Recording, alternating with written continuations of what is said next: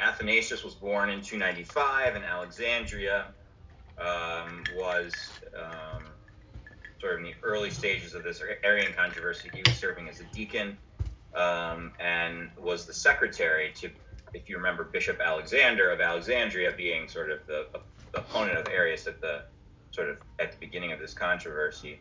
Athanasius was his secretary, so he participated in the, well, he accompanied his bishop to Nicaea.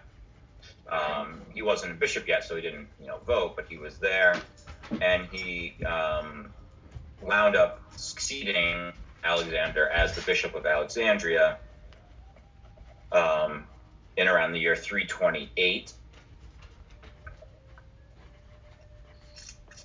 He had a, a, certainly an eventful, um, eventful reign as bishop. Um, he was a leading, a leading uh, voice for the Orthodox view, a leading opponent of Arius. But his outspoken nature, you know, often put him at the center of controversy, and so he was he was banned, banished, I should say, um, five times during the course of his episcopacy. Um, And so it, it was not a sm- it was not smooth sailing for Athanasius. Um, however, again, as I say, he was, you know, one of the really um, leading voices against Arius and in favor of the, the definition proclaimed at the Council of uh, of Nicaea. Arius, I'm sorry, Athanasius, you know, maintained in a kind of simple way of, of looking at it that this was really a question of, about salvation. And, um, you know, in one place, Athanasius writes, "Christ was made human that we might become divine." In other words, he, if if Jesus wasn't sort of fully God, if you will, Athanasius couldn't figure out how his death and resurrection would be salvific. I, I mean, that's, you know, for him, that was the heart of the matter. Um, that and so he thought Arianism didn't really give a basis for salvation um, because it didn't, you know, sort of rectify the situation of humanity vis-a-vis God if Jesus himself wasn't wasn't also sort of fully God's son, um, and so uh, you know this this was of utmost importance, obviously. So.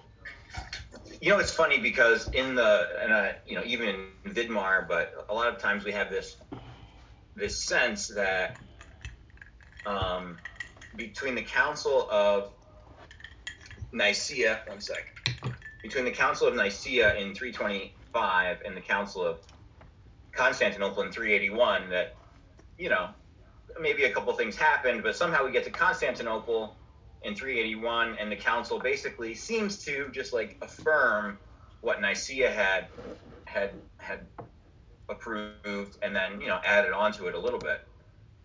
But really, what, what's going on in that fifty-six, fifty-five, fifty-six year period is a tremendous amount of ongoing controversy and and sort of um, arguing about th- this question, about the same the same set of questions that, you know, Arius had raised and that the Council of Nicaea sought to resolve. And one of the the things that the Arians did in the aftermath of the Council of Nicaea is that they sort of, you know, waited and and, and looked for opportunities to um, soften the definition, if you will, of Nicaea and and try to express what they said was a similar concept, but in, in different language. And so um, the, the key person here, well, yeah, or besides Arius, obviously, is very important, but but arguably the key person in advancing sort of the Arian cause continued to be Eusebius of Nicomedia, um, who was deeply, deeply um, opposed to Athanasius. You know, he thought Athanasius was kind of a loudmouth and, and, and really didn't like him. And Eusebius uh, was sort of a smooth political operator in many ways, and he, he ingratiated himself with Constantine. And, you know, we, we saw Constantine last time really wanting unity as, a, as sort of a hallmark of his reign, and that included religious unity. And so Eusebius, you know, eventually kind of uh, becomes on decent terms, on kind of friendly terms with Constantine. Um, and over time kind of works him to a position of, uh, in, in some ways, backing away from the Nicene decrees. So, um, for, for uh, example, you know, a few years after the council, Eusebius of Nicomedia presents Constantine with um, a, a different creed, a slightly different creed than what the council had approved. And it was basically sort of silent on the question of, you know, is it homoousios or homoousios? It just didn't even go near, it didn't even seek to answer the question, is is God, you know, of the same, is God the Father of the same substance or of a similar substance with the Son? It just it just omitted that entirely. Um, Constantine, you know, at sort of at the persuasive um, convincing of, of Eusebius, Constantine kind of came to believe that that this new creed was more or less a, a, a sort of acceptance of what the Council of Nicaea had done. It certainly was, it certainly was a rejection of Arianism, because un, you know it didn't, it wasn't an Arian view. It just, it was just silent on the key question, which is like, how do we understand the nature of the second person of the Trinity? Basically, how do we understand Jesus? It just, it just sort of avoided that. And for Constantine, you know, he's not a theologian. And so to him, it seemed, you know, kind of good enough. And he, he sort of um, rescinds the, the decrees banishing Eusebius and, and even Arius. Um, and then Eusebius does something clever, which he said, now that Constantine is sort of open to this softer, this softer definition, um, Eusebius says, well, you ought to get Athanasius to agree to this. And of course, Athanasius, who was sort of more capable theological mind, um, uh, won't go along with it. And moreover, uh, Constantine says, well, look, Eusebius says this is okay. I think it's fine. And uh, Constantine tells Athanasius that he ought to restore Arius um, to his position in Alexandria. Because remember, this whole thing started because you had Arius, who was a priest in Alexandria, going up against the bishop, Alexander of Alexandria. Now Athanasius has succeeded Alexander as the bishop. So Alexander's the bishop, I'm sorry, Athanasius is the bishop of Alexandria, and Arius is sort of like his exiled priest. But Constantine says, you ought to restore Arius to his status, to his sort of ability to, to be a priest in Alexandria. Because, you know, they've agreed to this sort of alternate definition, which at least gives up their view that God, that Christ was the creature, or, you know, there was a time when he was not, or however you want to word it. Eusebius probably knew what would happen next, which is that Athanasius refused to do this. I mean, he, he thought it was a total capitulation, that it was completely wrong, um, that it was overturning, essentially, the will of the council. And so Athanasius refuses to restore Arius.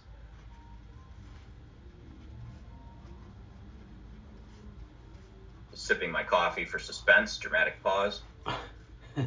um, and so what happens next is Constantine is sort of irritated now, and he sees Athanasius as, you know, like the obstacle to peace and unity.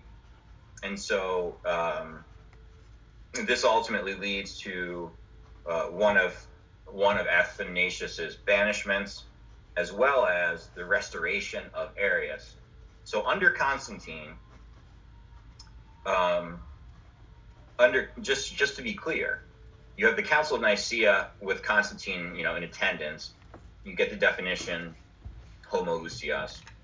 You get the condemnation of Arius, but also about ten years later, under Constantine, you have the banishment of Athanasius, the great defender of the council, and the order of restoration for Arius. And actually, it's on the eve of uh, his sort of restoration. There, there was going to be a formal ceremony to um, reintegrate Arius into the church in Alexandria. On the eve of that ceremony, Arius died. So it's, I mean, sometimes it's thought that he was so sort of like excited to have been vindicated and whatever that, um, that, uh, you know, he died of that excitement. You know, there's another sort of more, I don't know, apologetic based or, or some kind of view that like God strikes down heretics when he chooses. And, you know, before Arius could reclaim his position uh, as as a priest in good standing, you know, he died. I, again, I, I don't really want to weigh in on that aspect of it, except to say chronologically, um, you know, you have this sequence of events where Constantine kind of shifts, and with him shifts the lo- exact location of orthodoxy within the church. And I'm going to pause here in a second, but I hope, or the reason I should say that I'm kind of going into this story and, and trying to, and it may seem like belaboring it a little bit, is because I, it's, I think it's important to notice just how influential a figure Constantine was in this saga. Because he could pressure, for example, the Bishop of Alexandria, Athanasius, to restore Arius, and then if Arius, or then if Athanasius refused, you know, he could he could pressure other bishops to exile Athanasius.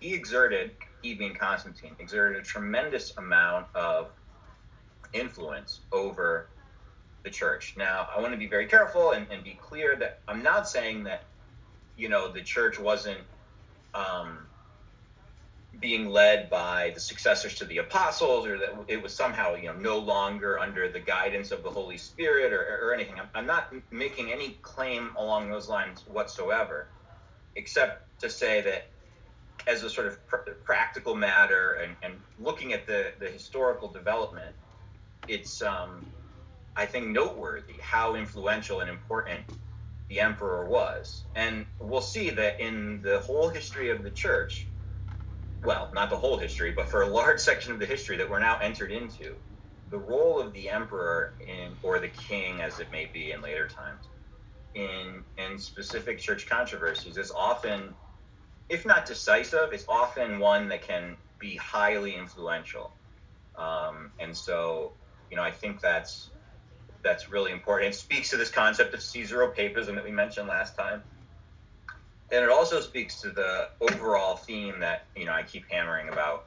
What is the relationship of sort of the church to society at large or the culture at large? And how does, um, how do those two sort of um, uh, existences coexist or not? You know, the church and, I, it's, you could say the state. I mean, that's a little bit imposing a modern term, if you will, on a on a thing that didn't really exist in that form, but how did the church exist along with sort of the secular society in a sense? So Constantine plays a huge role, and about ten years after the Council of Nicaea, it's, I think it's fair to see the Arian view, the Arian uh, sympathizers having rolled back some of the the um, the victory, if you will, that had been achieved by um, you know, the view Athanasius was defending at, at the Council of Nicaea.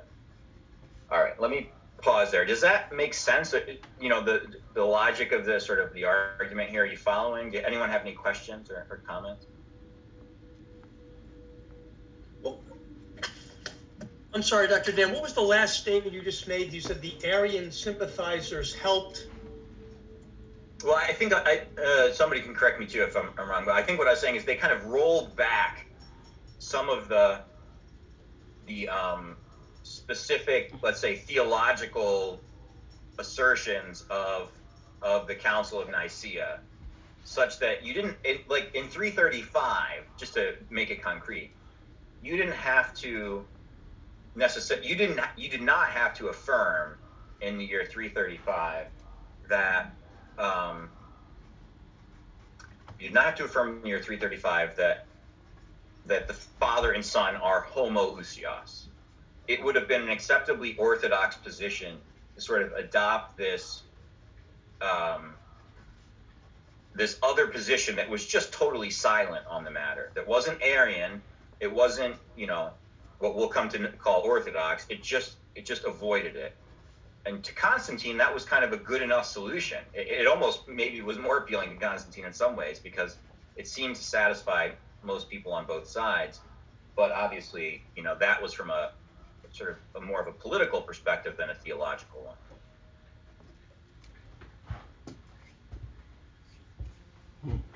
Okay. Okay.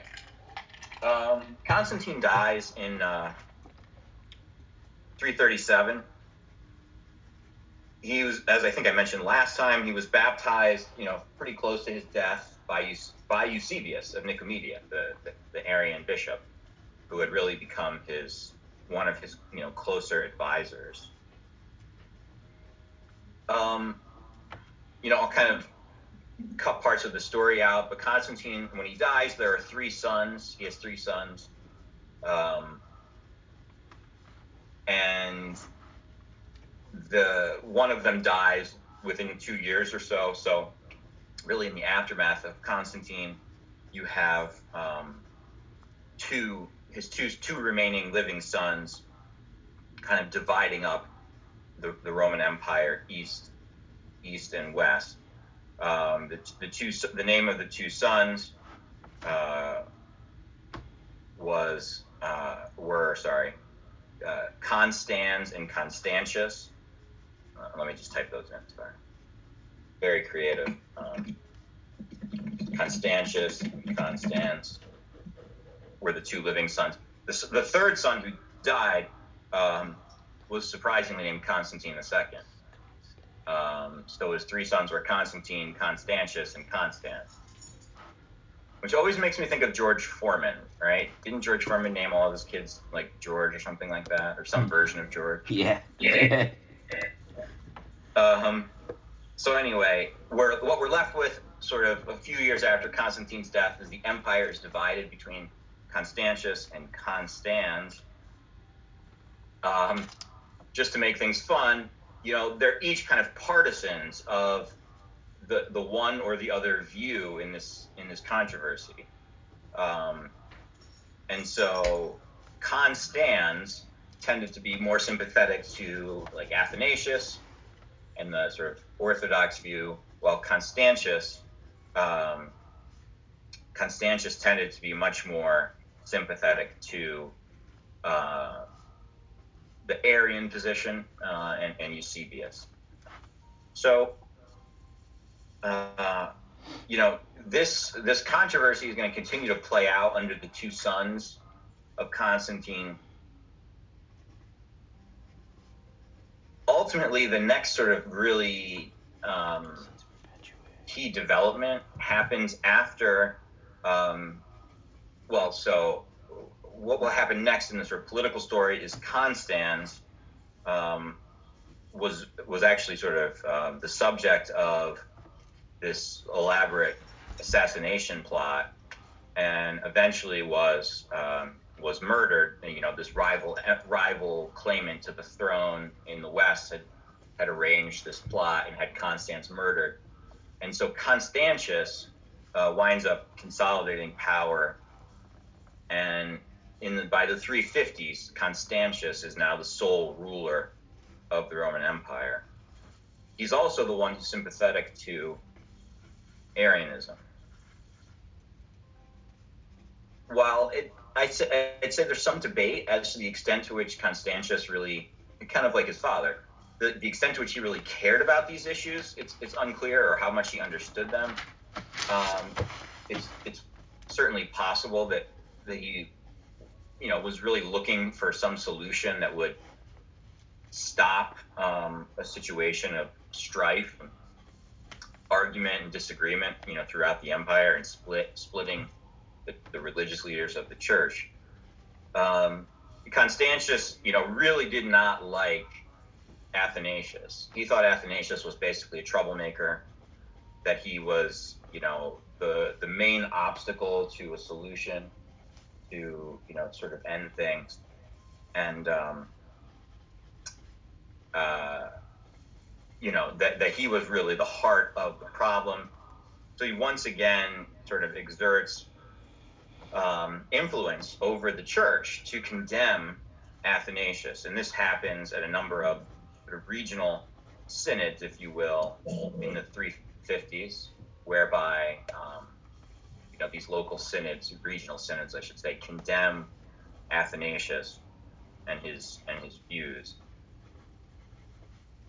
There's a lot of question again about how free these sort of bishops were, um, especially in the West, to you know to, to say and to vote the way they really felt. So, for example, I don't know if you remember. Um, hopefully, you do. You remember um, Hosius, Cordova in Spain, the the bishop uh, from Spain, who was you know also one of Constantine's key advisors. At one point, under Constantius, Hosius um, kind of goes along with uh, a view that, that seems to repudiate Athanasius. And it, again, it just seems very unlikely that, um, you know, Hosius really, it, there's not a lot of strong evidence that he really changed his mind so much as that he, um, you know, felt like he was being pressured by the emperor to, to go along with, you know, the party line, if you will. Okay. Um, so, by uh, in the year, er, sorry, in the year three fifty-seven, a decree was issued, and the emperor was actually involved in the decree, which again gives you a sense of his role in the church. A decree was issued um, forbidding or prohibiting the use of the word ousios or ousia, meaning substance, in any in any of its forms uh, to, descri- to you know to speak to this. So it was like prohibited for a bishop or a priest or a theologian or whatever to either say homoousios or homoousios. It was just you couldn't you couldn't use it at all. So you see what's happening is, you know, Constantius is kind of trying to eliminate the dispute by avoiding it entirely. Eventually, we get um, a new sort of uh, a new creed, if you will, or document, where it says we say that the Son is like the Father. The Son is like the Father. That's as, and that's as far as it went. The the word there was homoion, homoion, sorry, hang on, or homoios, I should say.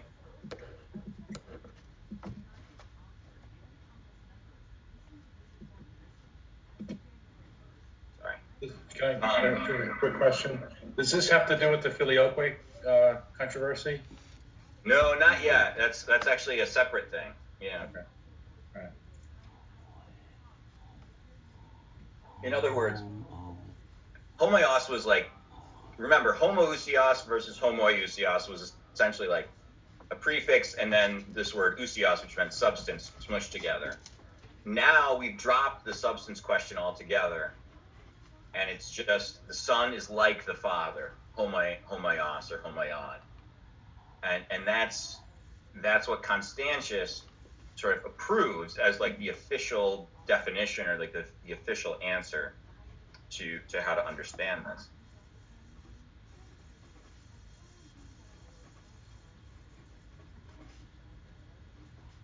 Do you see the difference? Absolutely. Okay, yes. Good. Um, so that's uh, like three fifty-seven when when we see this this um, declaration issued.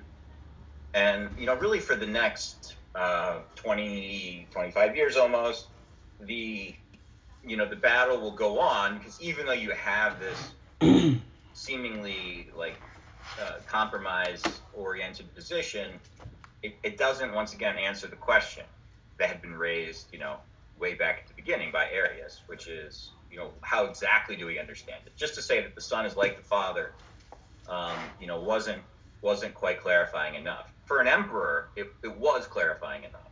You know, for theologians, for bishops, it, it tended not to be. Um, And so the debate really does continue on, even though, you know, the emperor emperors now had hoped that this would be settled, and and it and it won't be resolved until um, ultimately until the Council of Constantinople in the year three eighty-one.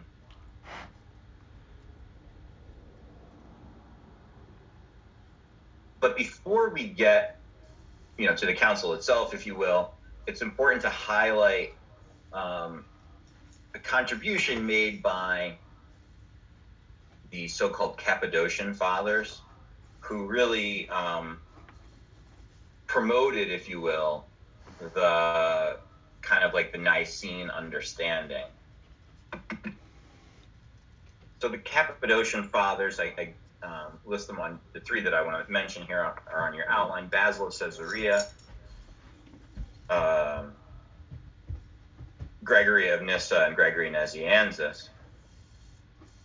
So Cappadocia is a region. It's like a regional uh, name. So it's like an area that includes a number of different cities in Asia Minor, Turkey, modern-day Turkey for the most part. Um, um, And so Basil of Caesarea was, um, you know, a, a tremendously well-learned individual. He kind of lived like a, like a monk for a while, um, and, and was an important link in the development of monasticism, which we'll, we'll get to in a little bit. Um, but he was probably a little bit too... Uh, I don't, I don't know, restless maybe isn't quite the right word, but he, he wasn't really cut out for the sort of the contemplative life. He was a very kind of active guy. He wanted to be in the middle of things. And that included this, you know, this ongoing conversation. Uh, you know, Basil had studied um, Origen. He'd studied a number of, uh, you know, the, the key thinkers, and eventually uh, sort of came around to Athanasius' view after kind of starting out a little bit closer, probably to Arius, it's thought. You know, he found Athanasius' theological arguments um, convincing. And so he becomes a supporter of that view, uh, eventually becomes um, a bishop in, in town or the city of Caesarea, you know, where he would be a key leader. His younger brother was Gregory of Nyssa.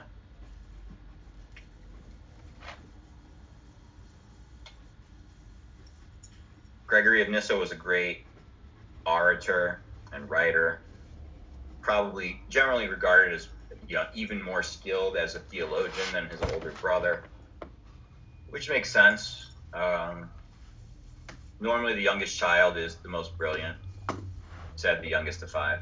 Um, And so, uh, no, so the Gregory of Nyssa was, um, you know, a key, you know, another key sort of proponent of Athanasius's view.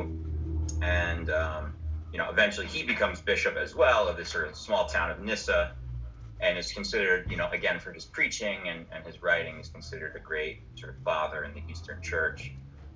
And then finally, uh, we have uh, Gregory of Nazianzus, which is also the, might be detecting a pattern, the town where he was bishop.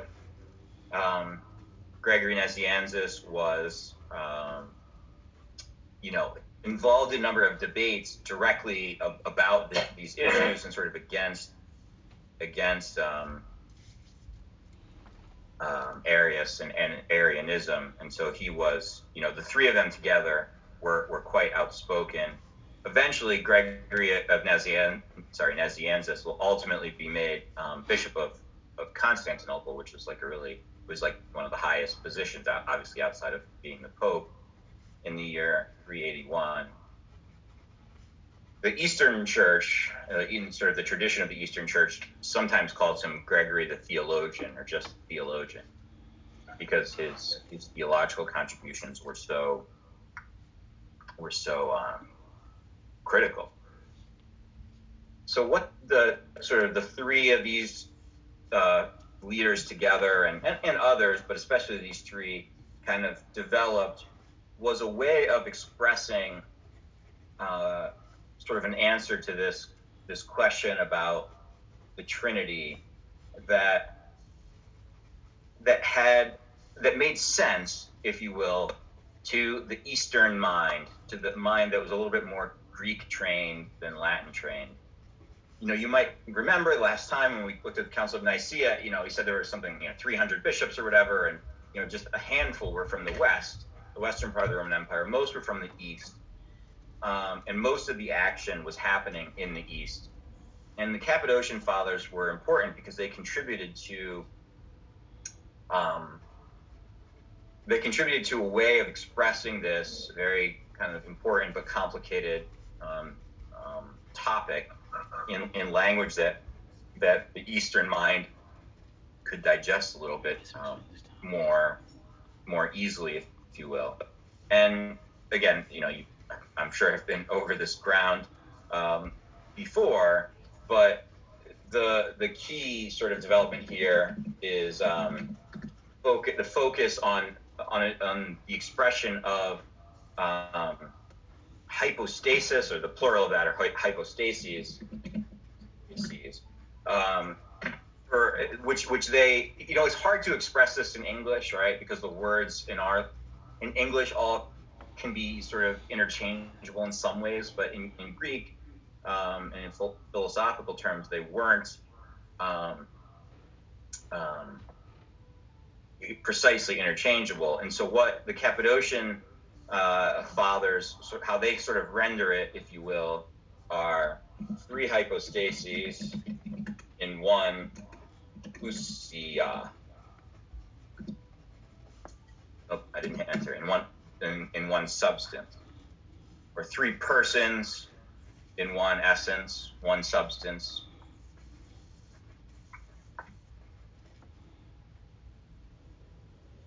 There's a quote um, in one of the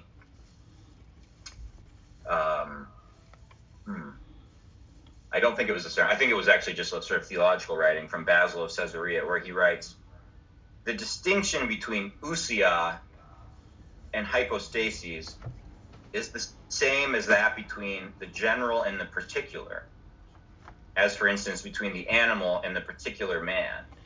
Wherefore, in the case of the Godhead, we confess one essence or substance so as not to give variant definition of existence, but we confess a particular hypostasis in order that our conception of Father, Son, and Holy Spirit may be without confusion and may be clear. So again, they're sort of guarding against, you know, the confusion that somehow Christianity or, or that the Trinity is really a claim of tritheism. So it's not that there are three gods. It's only there's only one God in, in the sense that there's only one essence or, or one substance, one God substance. But there are sort of three particular, you know, persons um, of that substance, you know, which are the three divine hypostases. We we call them Father, Son, and Holy Spirit. So, you know, again, I think the key point here is they were expressing this in a way using Greek philosophical concepts and sort of the, the Greek philosophical and theological tradition that, you know, it could gain some traction in the eastern half of the Roman Empire and in the eastern half of the church. Um, you know, what's tricky is that in Latin in the West, um, there's a tendency to translate both hypostasis and ousios as substantia, um, as substance. But there was a difference in the Greek, and, and that sort of worked. The West was was already on board, if you will. If you remember from Tertullian writing in Latin, the West had already kind of come around to the Nicene definition. It was really the East where you were seeing all these struggles. And so the contribution of the Cappadocian Fathers is to sort of provide an Uh, an understanding, a way of expressing the sort of Trinitarian, you know, mystery of, of the Godhead in, in terms that could be under could be understood and accepted by those in the East, but also seen as a, an equivalent expression of what was being sort of taught and what had been held in the West. All of which is to say, uh, you know, the three Cappadocian Fathers are tremendously important in the Council of Constantinople, which meets in the year three eighty-one um, as the sort of the second general council of the church. And, uh, you know, they revisit a number of the same discussions and arguments that existed uh, at, at Nicaea. They reject the Arian view of homoousios and reaffirm, um, you know, the the idea of the same substance, homoousios. And they add on, if you will, some aspects to the creed such that the outcome of um, Council of Constantinople is, you know, the creed that we basically say today and call the Nicene Creed is really the Nicene Constantinopolitan Creed, which, you know, you probably have heard before. Um, and and and so it's really a combination. What we say today is really a combination of Nicaea plus Constantinople, although to, um, oh, my window shifted around. So now, uh, who, who who mentioned filioque earlier? I'm sorry. Oh, Jim. Yeah, Jim, you were on the left side of my screen. Now you're on the right side of my screen.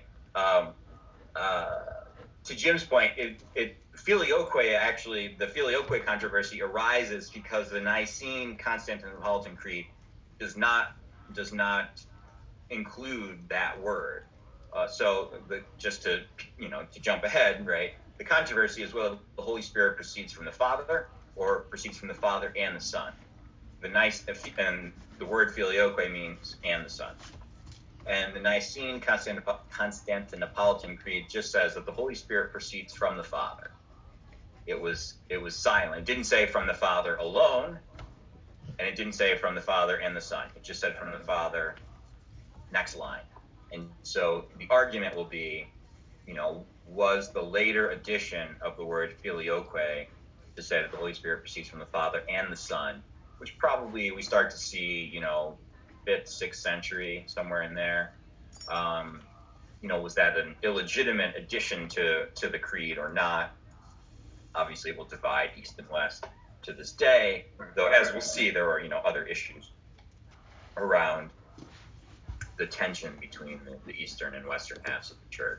Um, so again, the the Council of Constantinople um, reaffirms Nicaea, you know, strengthens it in some ways, and um, pushes Arianism a little bit further towards the towards the, the boundary of, you know, exile, but not entirely. You know, for all of the arguing and debate that occurred in this in the fifty-five year, fifty-six years between the two councils, you would think maybe, you know, Constantinople resolved it, but it, it doesn't entirely resolve it. And you'll still see Arianism floating around various parts of the empire, including a number of the Germanic tribes, sort of so-called barbarians, will come into the Roman Empire as Arian, um, because the Arians at times were effective and sometimes even better missionaries in their in their outreach to these tribes, and so a number of, of the tribes were uh, initially, at least, were Arian. So that's, uh, but but again, the official, you know, decision, the conciliar decree of the, the Council of Ni- of Constantinople, um, you know, gives us the creed that we have today. Any questions?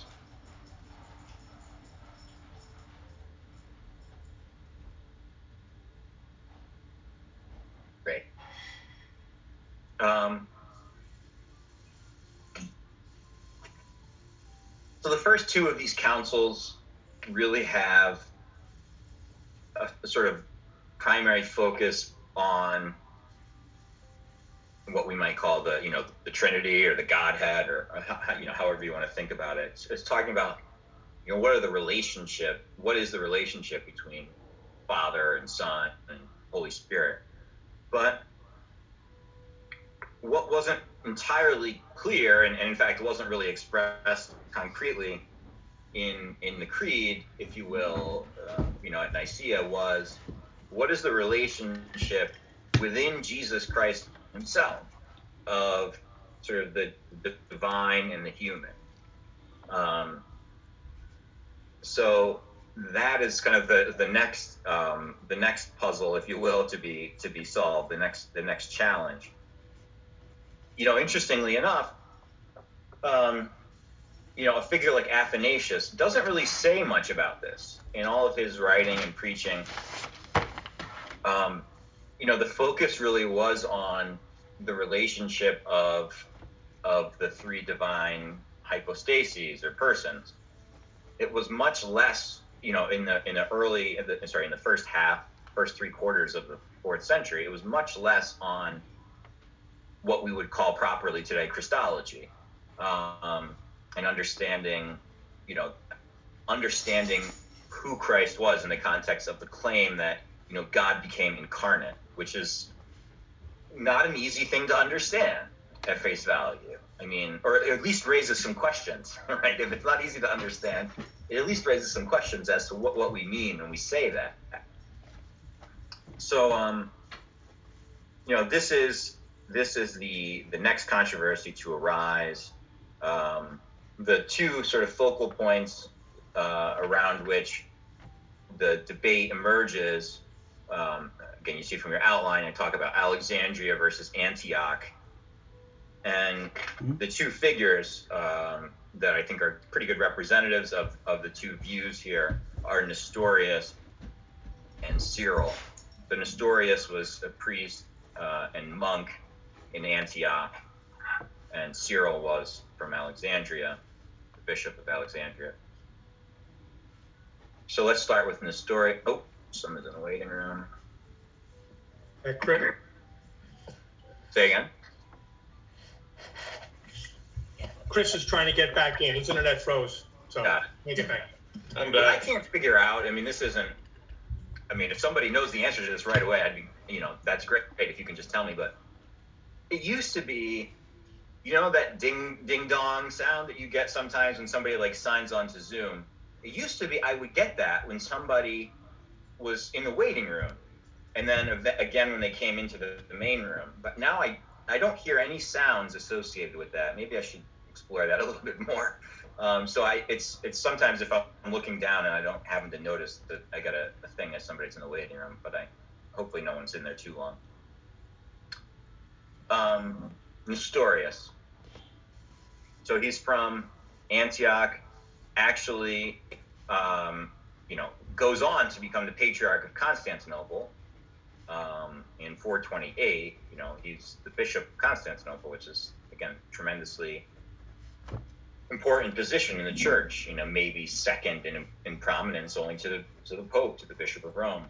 Uh, Nestorius was uh, a man held in extremely high regard as a preacher, um, and generally thought sort of to be a very holy man. And again, I say that because, you know, some people get, You, you know, their their names become attached to heresies, and and uh, it's it's worth, you know, knowing a little bit at least about their life, and, and you know whether whether they just had an idea that sort of went wrong, or, or whether there was more to it. In Nestorius's case, you know, he was incredibly serious about, you know, his commitment to the faith, and you know was was very well well regarded as a preacher and teacher. Um, And and even now, you know, it's one of these things that sometimes in the in the scholarly literature gets argued about, is like sort of to what degree did Arius, oh, I'm sorry, did Nestorius uh, share the views that became associated with his his um, his name, with Nestorianism. Now, I'm not going to, you know, dive too much into that for our purposes. Let's just say he held them enough that his followers kind of expounded upon them in, in his name and and and raised. Um, you know, raise challenges, if you will. So Nestorius's view, or the view that became associated with Nestorianism, is that, you know, it, it didn't make sense that there could be two natures in Christ, or two persons, if you will, in Christ at the same time. Um, so Nestorius would have, you know, would accept that, you know, obviously, uh, well, maybe it's not obvious, but Nestorius would accept the sort of co-eternal nature of Christ. He wasn't an Arian. So he's upholding that aspect that, you know, Jesus was not created, that, that he existed for all, all eternity just as God did, or does. Um, so it's not that, but he's saying he exists you know, from eternity as God, but the incarnation itself, during the incarnation itself, if you will, um, he exists as man. And then after his death, uh, to the point, you know, to the point of his death as man. And then he kind of goes back, if you will, to existing as God.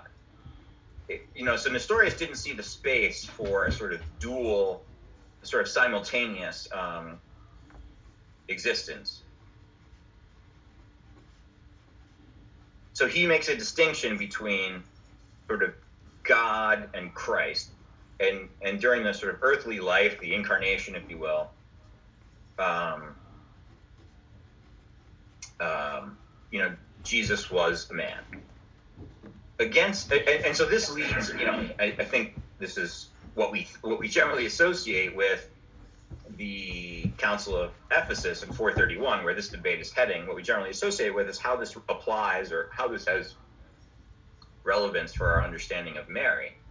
Um, and, and titles that were given to her, and and specifically the, the view of Nestorius would be that Mary was the, the bearer, or sort of the birther, but the bearer of Christ, as opposed to saying she was the bearer of God. So that's that's the whole Christotokos versus Theotokos, right? And um, Nestorius's view led him to say, well, you know, during that period that you have like a, a baby growing in Mary's womb, and then, you know, a birth, and, and, and this little little boy's growing up and all that, like, that's the Christ, that's a man. That's not, it's not, um, you know, the same as saying that Mary is the, the God bearer. Now, against that view, we have, well, a number of people, but Cyril of Alexandria is a good person to look at, sort of as a key, key proponent of, or a key opponent of Nestorius.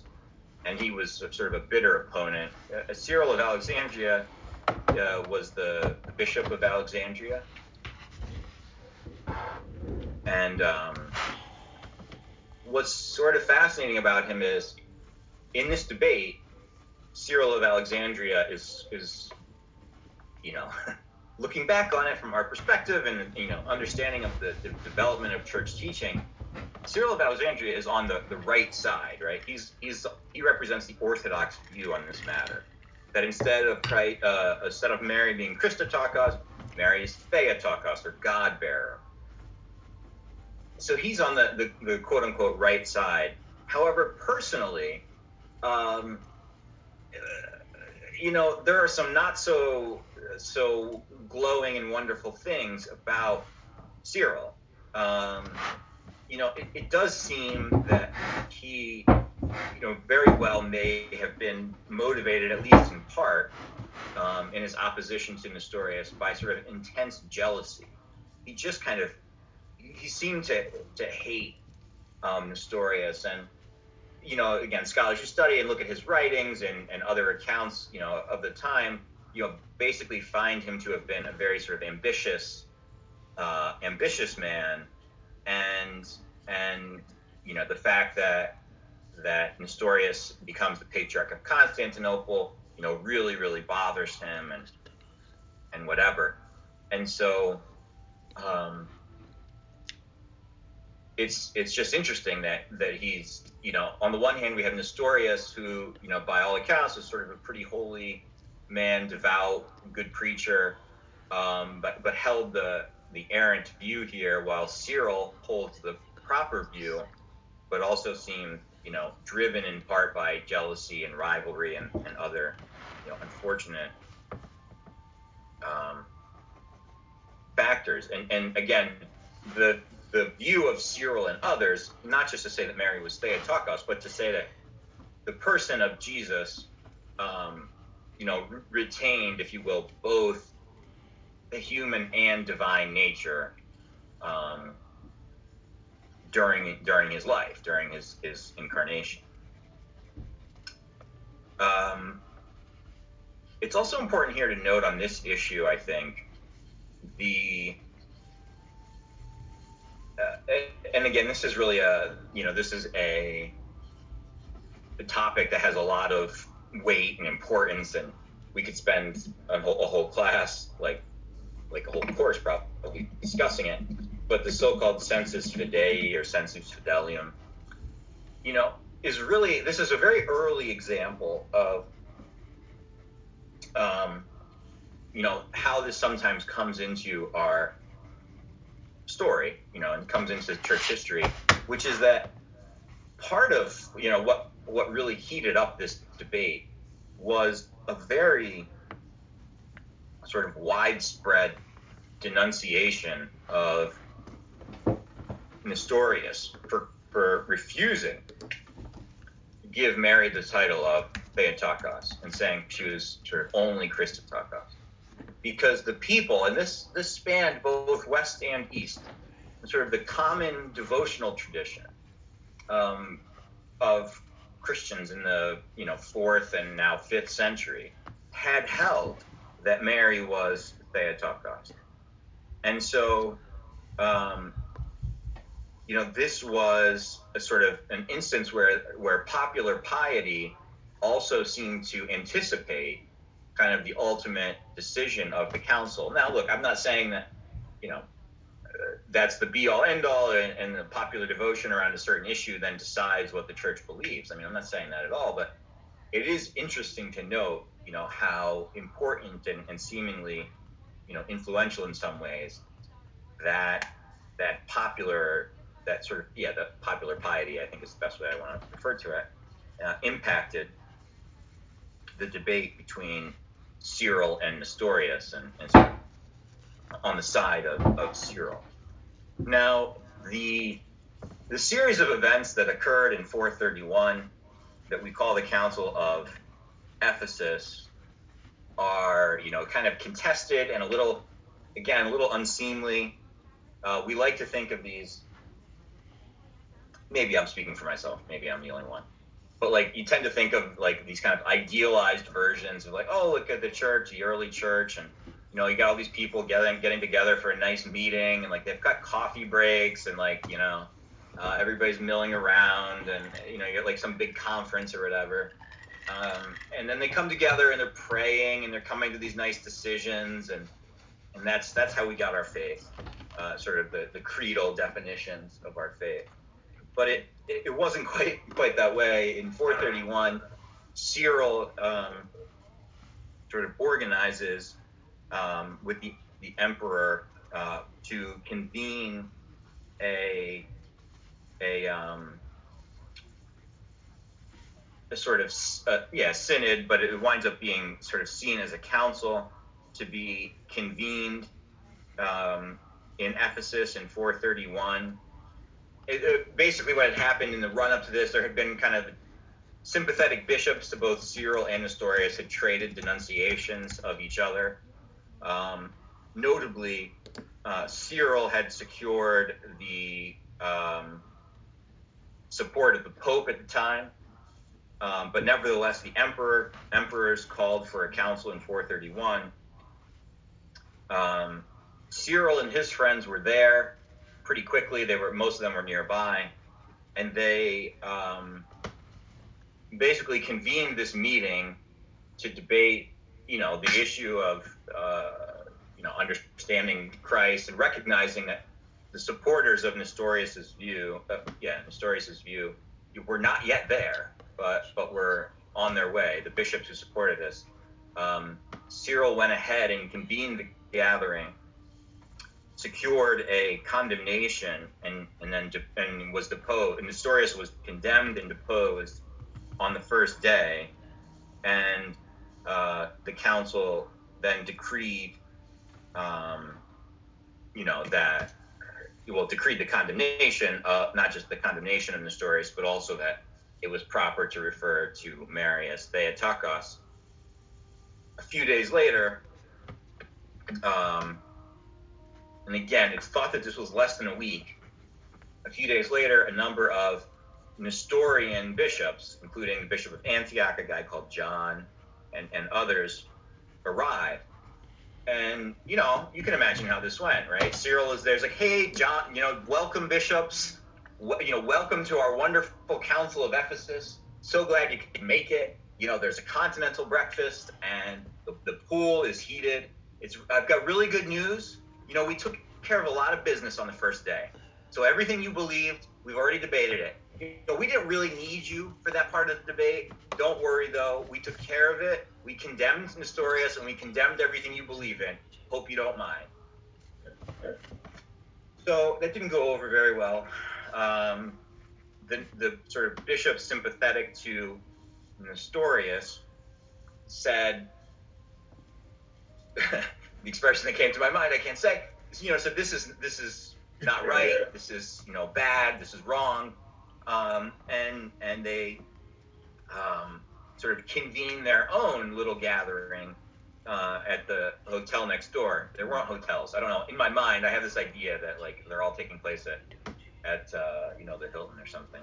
But um, so they have this kind of rival um, council where they depose Cyril and condemn him. However, the fact that the support of the Pope um, you know, had been secured by Cyril, and that, um, you know, the emperor, the emperor was kind of at a loss when when they when he learned of what had happened. Um, nevertheless, uh, the, the emperor sort of decided to uphold the results of that first uh, that first gathering that that really was without a lot of the key Nestorian bishops. Um, Nestorius was exiled, was condemned and exiled as a result. And a, a creed actually was, the cre- a creed from the Council of Ephesus was uh, sort of another consequence of, of the meeting, uh, which reads, "We therefore acknowledge our Lord Jesus Christ, complete God and complete man. A union of the two natures has been made. Therefore we confess one Christ. The Holy Virgin is Theotokos, because God the Word was made flesh and became man, and from her conception, united with himself, the temple received from her." So that's the Council of Ephesus. Again, historically, it is it is messy. Um, that, you know, Cyril rushed the, the the gathering, you know, rushed the proceedings, and and and kind of. What's what's so fascinating, right, is twenty years later, um, more or less, something very similar will happen in the opposite direction in the run-up to the Council of Chalcedon, and it won't it won't be viewed the same way. So it, it's really quite a, kind of a messy story. Let me pause there. Are there any questions?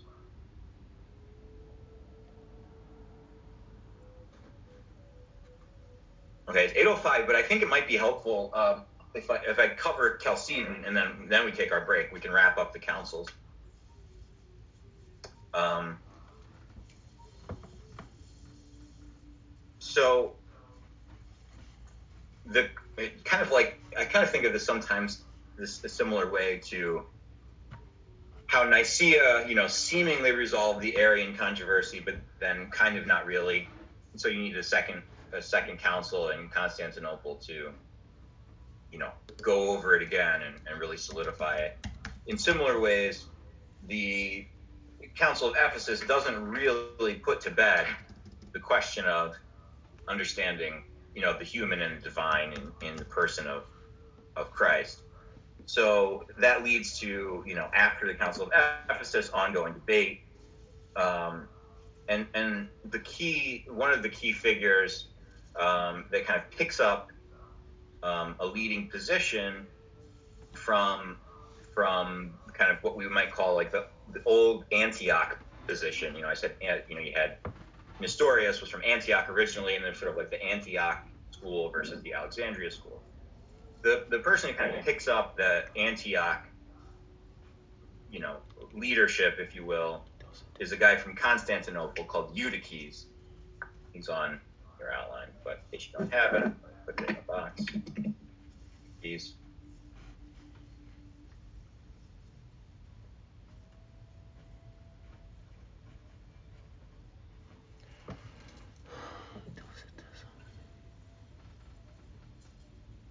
Um, Eutyches was, you know, interestingly, not one of these that was like a super learned you know, highly sophisticated theologian, but was just seen as um, um, seen as like a, a really holy man. And so, um, you know, he became very popular, was seen as like this sort of, you know, really holy um, monk, if you will. He was really an abbot uh, of a monastery. And, um, you know, he was consulted more, or he was sort of reverenced more for his holiness than his theological ability. Eventually, you know, um, some critics thought that he was teaching heresy um, because he affirmed, and I'll just read sort of the statement that, that he at one point had wrote, "I confess that our Lord was of two natures before the incarnation, but after the incarnation, one nature." In other words, that that um, again, it's it's it's another way of saying uh, of rejecting the idea that the two natures, the human and the divine, could coexist simultaneously in the person of Christ during, you know, during his time on earth. Um, and so, Eutyches was is associated very often associated with. Um, you know, position called docetism, which I think I mentioned before. Doceo is the verb to seem or to appear.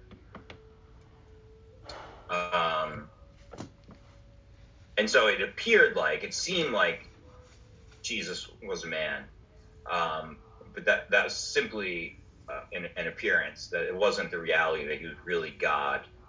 And again, it, you know, in some ways it's, it's interesting because you see them, you know, that position kind of avoided this, this, the error of of Arianism that Athanasius had identified, which is, if you say Jesus is not really God, then it's hard to see what the basis of our salvation is. Um, the Docetists kind of took that in a, in a, like all the way to the other end of that and just said, well, it just looked like he was a man, um, but he really wasn't. It was it was just God sort of under the of this appearance, but not not the reality. He didn't take on um, human nature. The opponent here, sort of the great uh, figure opposed to Eutyches and, and Docetism, is Leo the Great, who or Leo the First. You know, we call him the Great, um, who was Pope from four forty to four sixty-one.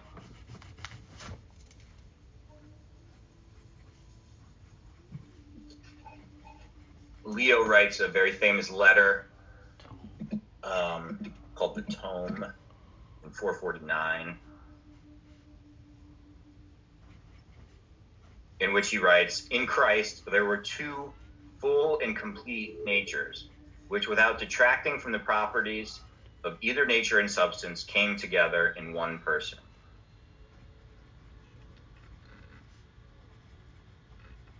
And here we have... Um, you know, in, in some ways recalling what we were talking about earlier about about hypostasis and hypostases, um, a union, right? The, the so-called hypostatic union, the, the union of the two, um, com- as as he says, full and complete natures, without detracting from the properties of either, came together in one person.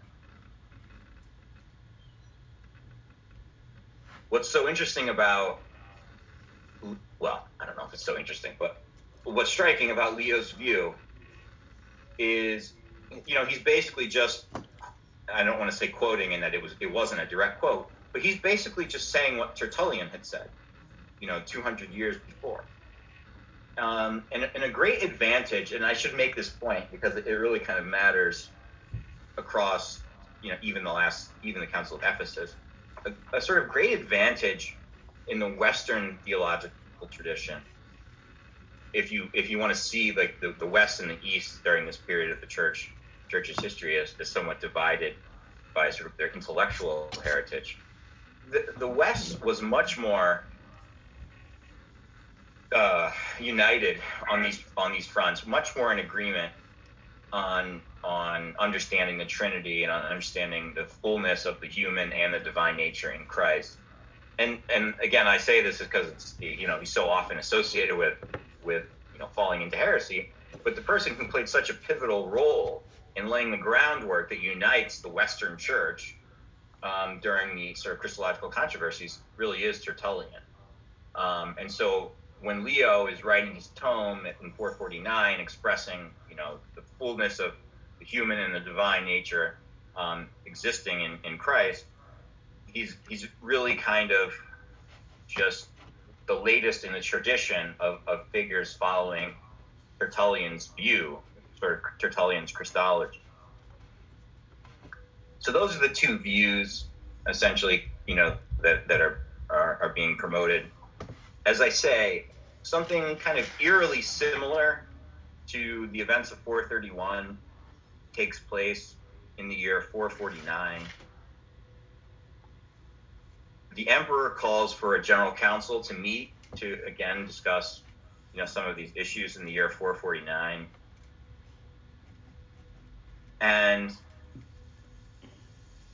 one of the leading proponents of the sort of the Docetist view, it wasn't Eutyches by this time, it was somebody else um, whose name is, is not important. It's not that he's not important, but, you know, it, it, he the, the the the view, the party, if you will, that represented sort of Eutyches' view and, and the Docetists basically um, convened a meeting at which they really controlled the proceedings, and they controlled like who was allowed to speak, what testimony was allowed to be sort of given. Um, so for example, and, and this is seen as, you know, a really key thing, Leo's tome, you know, that letter where he lays out, you know, the view, was denied a reading. Um, you know, this is the Pope. You know, you're, you're not letting the Pope's, the Bishop of Rome's, you know, writings on this subject be considered as part of the proceedings. And so it was kind of, to use something more, a terminology from more recent times, you know, if if there was Twitter uh, at the time, somebody might be tweeting that the synod was rigged. It was a rigged synod.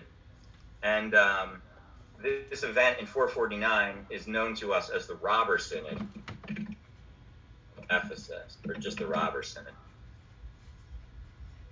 because critics of it said, I'm sorry, not just critics, it was Leo himself who denounced this council as a synod of robbers. Again, because it, it was seemed that it seemed that they didn't, you know, proceed it, it, on a fair course of action. So Leo appeals to the emperor, and it's actually the emperor at the time is a, a guy called Theodosius the Second. Leo um, sort of struggles um, to convince Theodosius the Second, and unexpectedly, and again, there's no, I'm not suggesting there's anything more to it than just the unexpected timing of the death of Theodosius in the year four fifty. Raised um, his sister, Theodosius' sister, whose name is Pulcheria, and her husband to sort of the, the leadership of the Roman Empire. And Pulcheria was a very, on, a sort of unfriendly terms with Leo from, from prior to all of this. And so, you know, the, the, the robber synod happens in four forty-nine. Leo doesn't like it. Theodosius dies in four fifty. And then the following year, you know, kind of at, at the behest of Pulcheria, the sister of Theodosius the Second, um, a new council was called that was supposed to meet first in Nicaea, then it get, gets moved to Chalcedon, which is not that far away from Constantinople.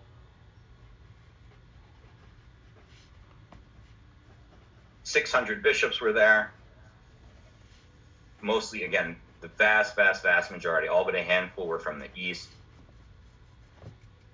And this um, council kind of went back over the same issues that had been argued about in Ephesus, uh, well, both in Ephesus and then in the Robber Synod.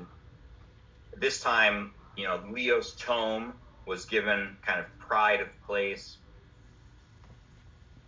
and and and it was a much different outcome.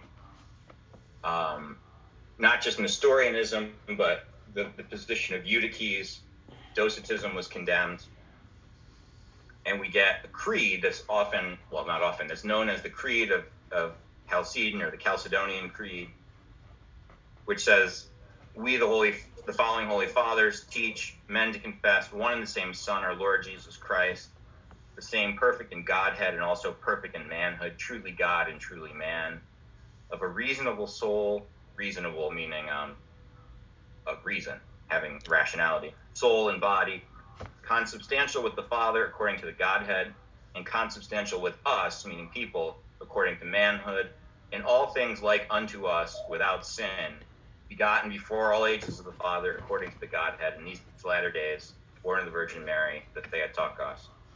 And then it goes on to say, um, one and the same Christ, Son, Lord, only begotten in two natures, inconfusedly, unchangeably, indivisibly, inseparably, the distinction of natures being by no means taken away by the union, union of the two natures, but rather the property of each nature being preserved and concurrent in one person and one subsistence, or hypostasis. So the two natures, human and divine, um, are pr- both fully preserved and concur, you know, happen concurrently in one person, one hypostasis, not parted or divided, but one and the same Son and only begotten, God the Word, the Lord Jesus Christ. You can look, I mean, if you Google Chalcedonian Creed, you can see the whole thing. I mean, they profess the whole thing. But um, like the other councils, it would be, you know, not quite right to say it settled all of the, the arguments. It didn't, but it went a long way. Um, um, for a number of reasons, including sort of political changes that we'll talk about, you know, coming up. There's just a lot of, um, you know, political developments that, that kind of solidify these creedal definitions, as well as the continued marginalization of those that were condemned by the councils, or sort of pushed into exile into the to the margins of society. Um, okay, any questions?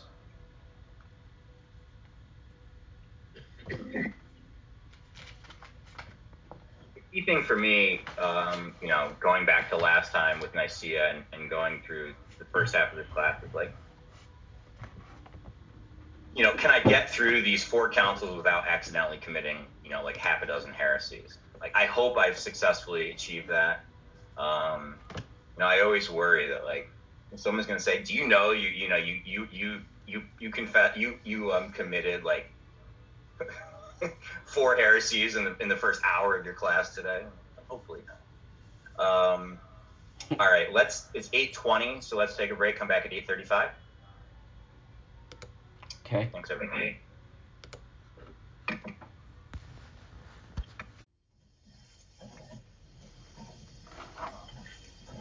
And one sec.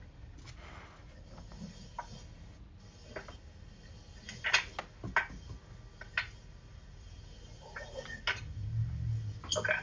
So, um,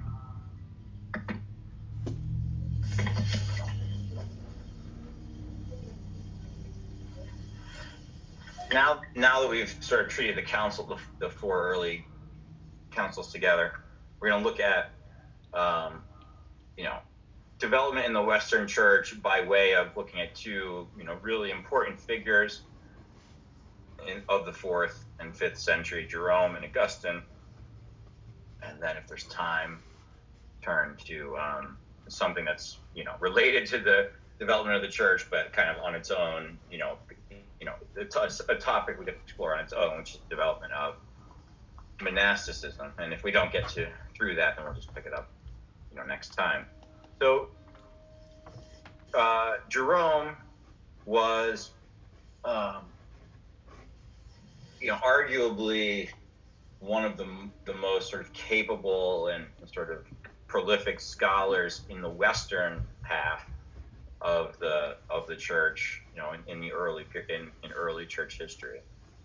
Um, you know, I think I said was the last time about, you know, how Origen was, you know, this just like unbelievably prolific writer, and, and Jerome was similarly, you know, um, influential and prodigious in his output, but, you know, from the perspective of being kind of stationed in the western half of the Roman Empire, you know, he he has a, a larger influence on the development of the Western Church. Um, he was he was um, you know, born to into pretty decent circumstances, had a good education, was baptized um, by by the Pope, you know, the Pope at the time, um, and and was, you know, somewhat of a, you know, an interested scholar and, and student of, of theology. Um, you know, he he traveled um, traveled sort of uh, all across the Western world, the different different parts, and even even to the East, even to like Asia Minor. Um, visited a number of cities, and, and, and kind of just, you know, was a man of, of, of very substantial learning. Um, he has this, uh, I don't want to, I mean, it's not a conversion experience in the sense of converting to Christianity, let's say, but it was a kind of experience in terms of, you know, sharpening his focus or turning his attention in a new direction. Um, it's on one of these journeys um, to Antioch, where he has this really, he gets, you know, severely ill and, and is afraid he's going to die. And he reports having a, a vision of, of Christ. And what's interesting is, like, the takeaway from this, this vision is that, you know, he had been sort of reproached, uh, you know, criticized for his devotion to the classics, the works of, you know, classical, um, at the time, literature, like the, the Latin, the great Latin authors, Cicero and, and, and Ovid, and Virgil, and the like. Um, and, and he sees like this as, as a kind of, you know, like a mistake that he's made, an error that he's, he's sp- spent too much of his time, you know, reading pagan authors and, and, you know, and today we might say like secular, um, secular literature. Um, and so he de- devotes himself sort of wholeheartedly, if you will, to, um, you know, turning away from those sources and then focusing basically exclusively on the scriptures. Um, he studies like all of the, the classical languages, uh, st- sorry, the, you know, biblical languages is really what I mean. Um, he learns Hebrew, um, He, you know, he lives as a hermit for, for, for about six years, where he can really focus on his studies. Eventually, he's ordained a priest. He studies under Gregory Nazianzus, um, and then goes back back west to Rome, where he gains influence uh, with the Pope, um, became a preacher, but then also, you know, spent some time living in, in, in the monastery. Um, eventually, he... you know, continues to, uh, you know, sort of travel and learn and, and kind of hits the road again, uh, eventually going to Bethlehem, you know, to the Middle East, um, you know, to do work, and, and lived as the head of a monastery in Bethlehem until he died in the year four twenty. Of course, his, his best um, known contribution is around his translation of scripture, specifically his translation into Latin, the translation of the scriptures into Latin.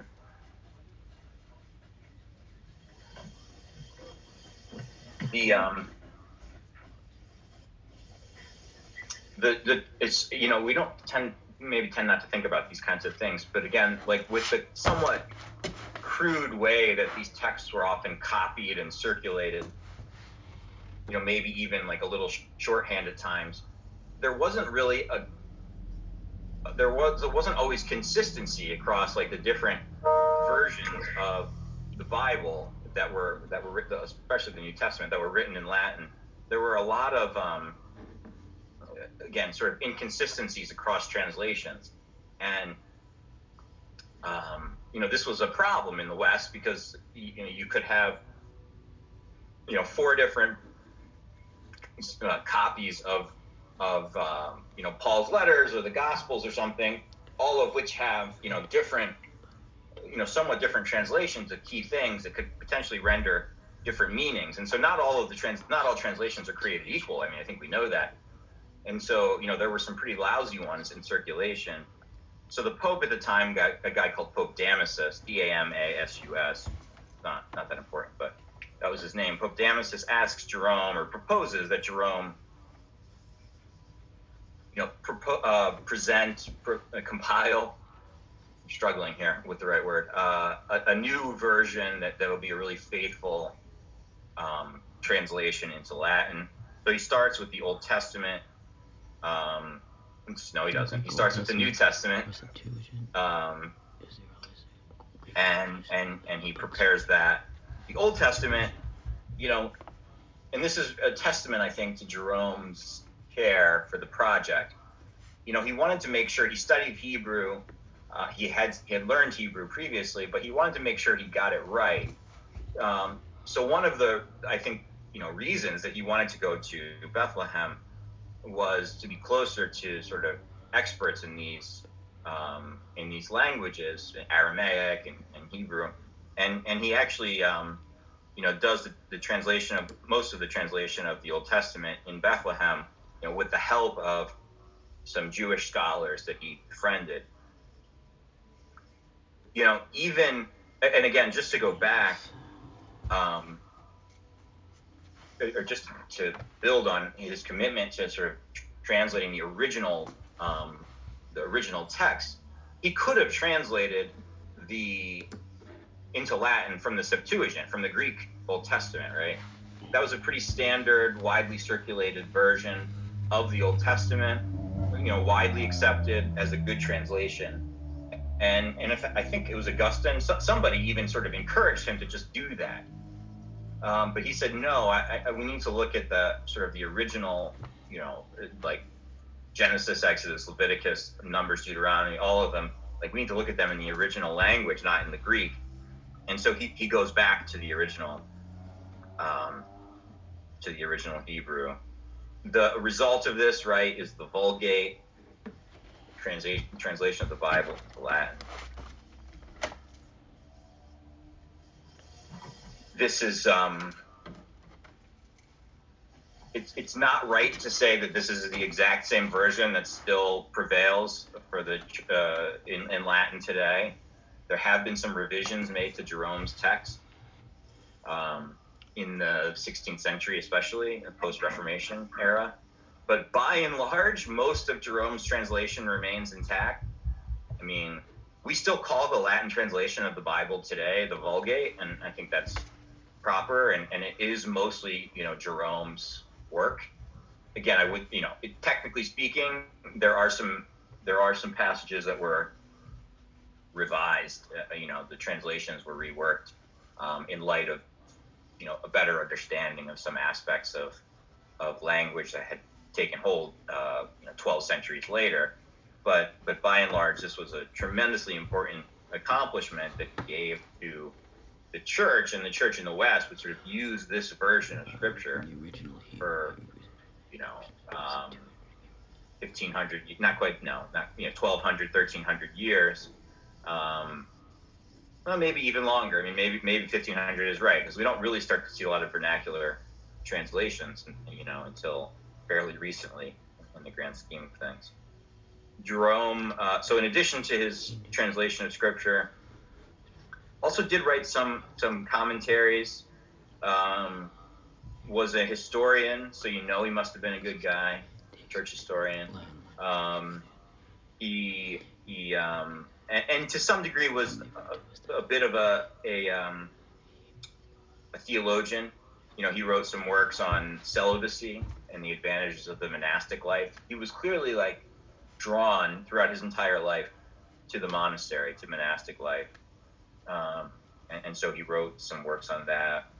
Um, but also, you know, to be honest, it, it's interesting. He, you have kind of a couple different sides of him, uh, because he was, you know, a very serious scholar and, and focused on this, you know, translation work and commentaries and theological works on monasticism and everything, but then also did have a side that kind of liked to, you know, mix it up. Um, so he wrote some sort of, it got involved in some disputes and some, sort of some theological disputes, and, um, you know, wrote, like, what's the word, you know, pieces that were more kind of argumentative, or, you know, things that were more argumentative, but in, in, in the service of, of a good, you know, of something he believed strongly in. So, for example, he writes, like, there were some people who criticized asceticism.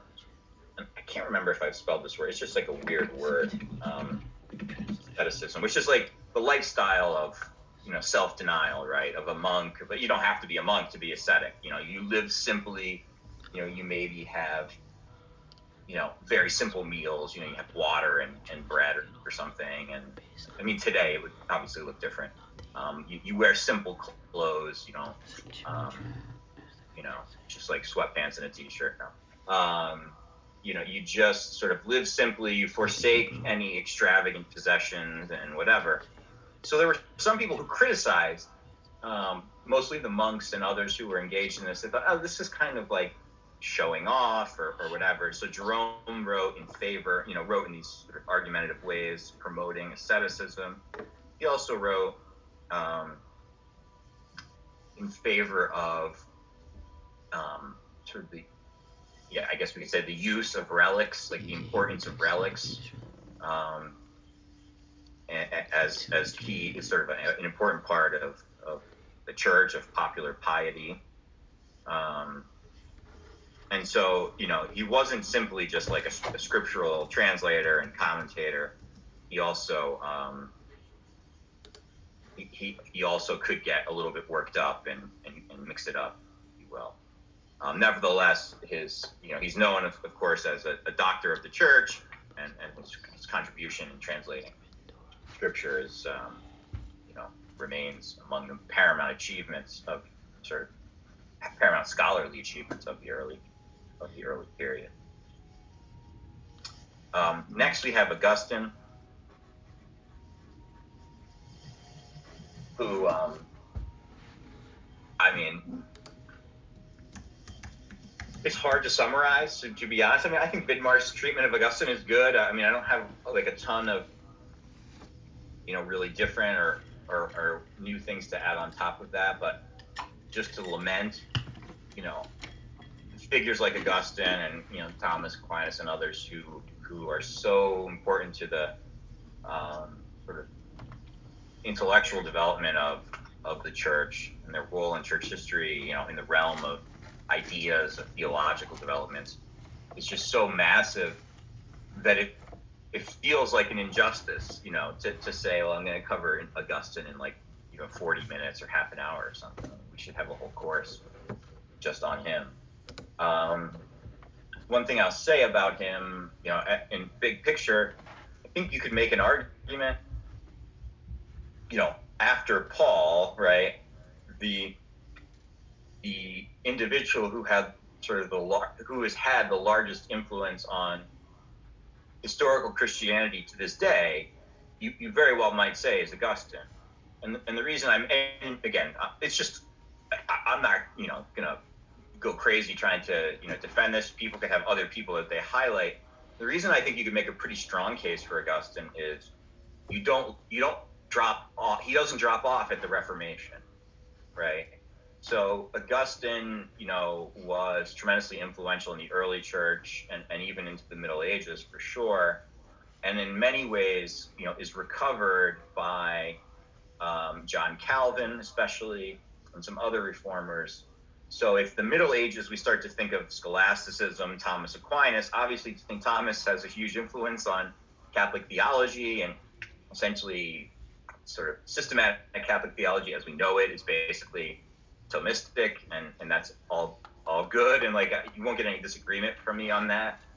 Um, but because but they didn't, you know, the, the Protestant reformers saw themselves very much sort of as casting aside um, you know, the approach of someone like Saint Thomas, and especially John Calvin saw himself also as sort of being influenced by and, and really being the interpreter of Augustine. And so you know, in a in a sort of broad global Christianity sense, you know, Augustine exerts influence on both Catholic and Protestant um, churches beyond, you know, beyond the middle of the sixteenth century in a way that, you know, a lot of the other figures of uh, of the Middle Ages, for example, don't. You know, the Protestants don't really like Saint Thomas. And, you know, they don't they don't really revere him or, or study his text, but but Augustine was was very much uh, influential in, in Protestant, is influential, you know, to this day in, in Protestantism. So anyway, just an observation. Um, you know, his life uh, is so. Uh, his biography is so is seemingly so integral to his theological trajectory and development that, you know, sometimes I just say like a note or two about his, you know, about the, the lives of these people. But for Augustine, um, you know, it, it seems worth worth saying a, a little bit more potentially. Um, you know, he was born to a parent. You know, his parents, one was one was a Christian. One was not. One was essentially, you know, a pagan. So his father, a guy called Patricius, Patricius, was, you know, kind of easygoing, but basically worldly, um, not a Christian, although he did embrace Christianity uh, by the end of his life. Um, seemingly more kind of, um, uh, you know, interested in things of the world. Let's say that. His mother was Monica, who was, you know, who was Christian, um, and, and, and incredibly sort of devoted to her faith and, and searching for, you know, continued deepening of her relationship with God. And so it's often thought that, you know, in Augustine, you, you see like, very clearly in some ways, like the the two, the, the his two parents, you know, um, you know, the, the Monica's devotion to, to to God, which is maybe another way of saying sort of a devotion to, to the to the truth or to seeking the truth, seems to drive Augustine to constantly, um, you know, keep searching. He's very much a, a seeker in that regard in his early life. Um, but then, like his father's kind of more worldly um, existence uh, seemed to also influence him, and, and so you see this like very serious kind of intellectual, philosophical side. And then a very kind of sensual, um, worldly, uh, you know, alternate side that, that seeks for the, the pleasures and the, the good things of uh, of this world. So he was um, he's, he's, he was a student of rhetoric. Uh, that was kind of his area of, of special specialization.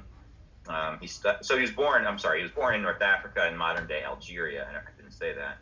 Um, and, and, you know, he, he lives most of the time in North Africa. He studies in Carthage. Um, when he's a- around seventeen years old, he sort of um, enters into this relationship, which will last over a decade, with another woman that he doesn't marry, sort of his, his mistress, if you will, um, with whom he has a son. Um, his son's name was Adeodatus. Um, so he has a, a son with his woman, but, you know, continues to, um, you know, deepen his studies and, and is, you know, maybe thinking about pursuing um, an academic career or something as, as a, a teacher of rhetoric. He seems to have had a kind of initial conversion experience, if we can put it that way, um, when he... when he first encounters, probably around the year uh, age of nineteen, when he first encounters Cicero. He writes much, you know, looking back, you know, much later in his life, that reading Cicero changed my affections and turned my prayers to you, O Lord. Now, he's writing that in the Confessions as a Christian. So this isn't like a conversion exactly to Christianity, Um, and it's sort of kind of imperfect conversion, or the, the seeds of um, the seeds of conversion. But the way Augustine perceived it, it was like the sort of the beauty of Cicero's writing and the concepts that he was expressing, like, turned Augustine onto the, the pursuit of truth. Like, he, he sensed something true in Cicero, um, and, and was turned toward the pursuit of truth as kind of the ultimate sort of intellectual pursuit. That, that was the only thing that has value is truth. Interestingly, in this relatively early period, he, he, he does look at the scriptures. He begins studying the scriptures, but he writes of this time, they appeared to me unworthy to be compared with the dignity of Cicero. And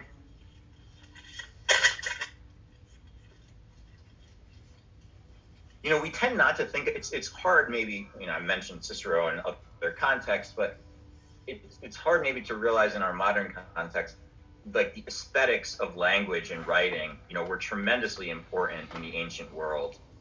And, you know, Cicero's um, Latin is, you know, uh, it sounds like, I mean, I, I'm going to, like, get a, a renewal of my lifetime membership into the, like, the dork club.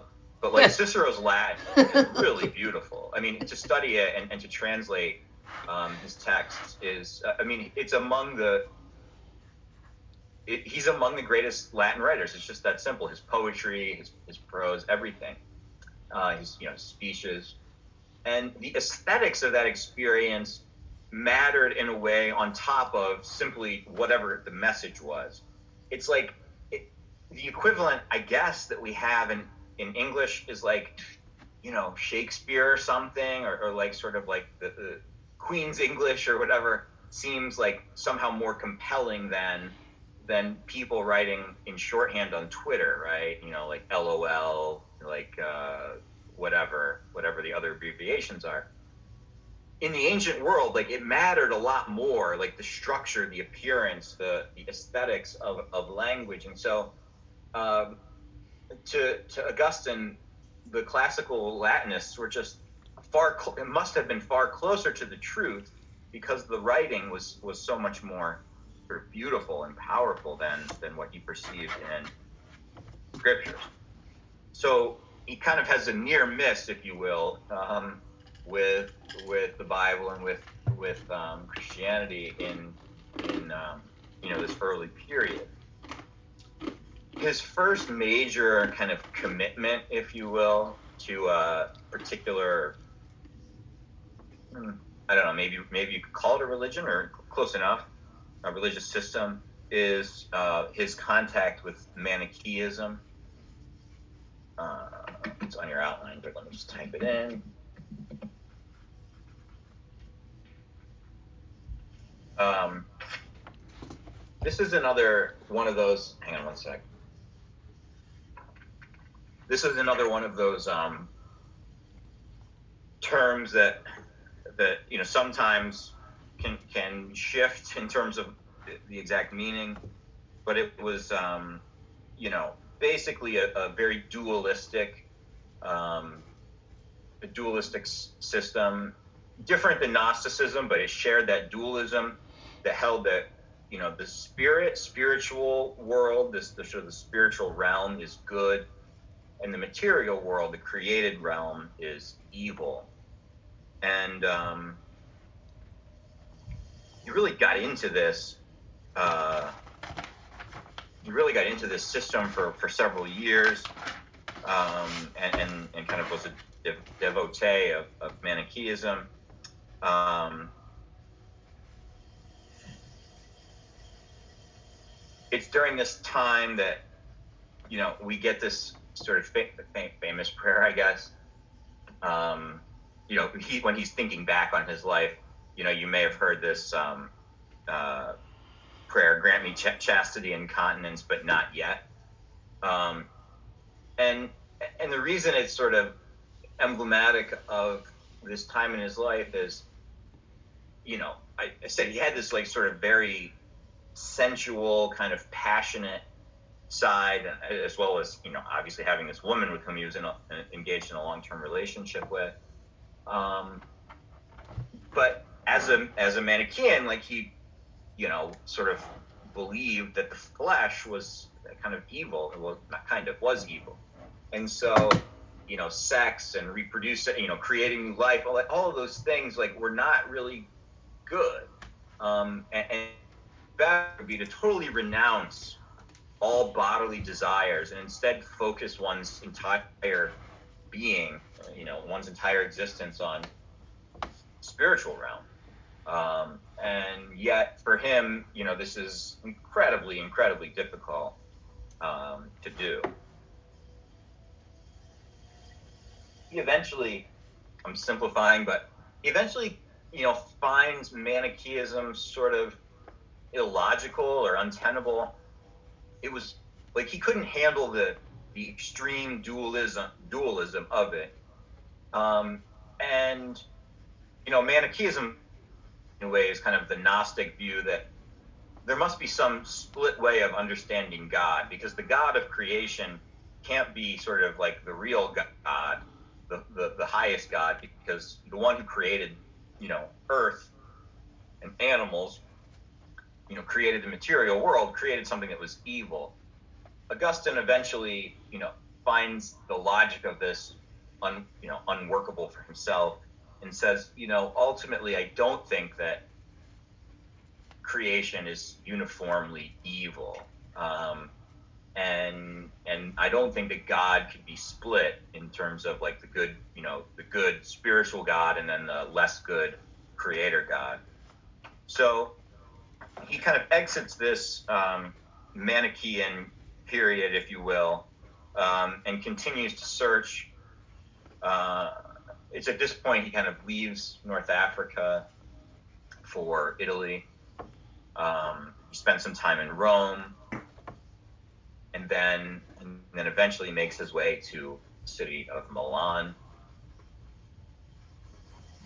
He receives an appointment there to teach rhetoric in Milan.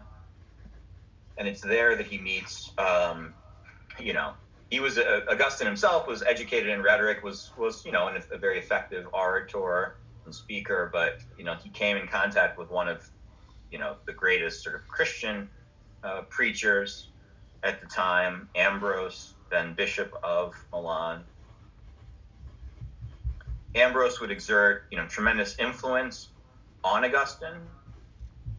Although it deserves to be said, because sometimes in thinking about Augustine's life and the role that Saint Ambrose played in it, you know, it's like, well, you know, he just kind of converted, like, you know, so relatively quickly that Ambrose was just so compelling.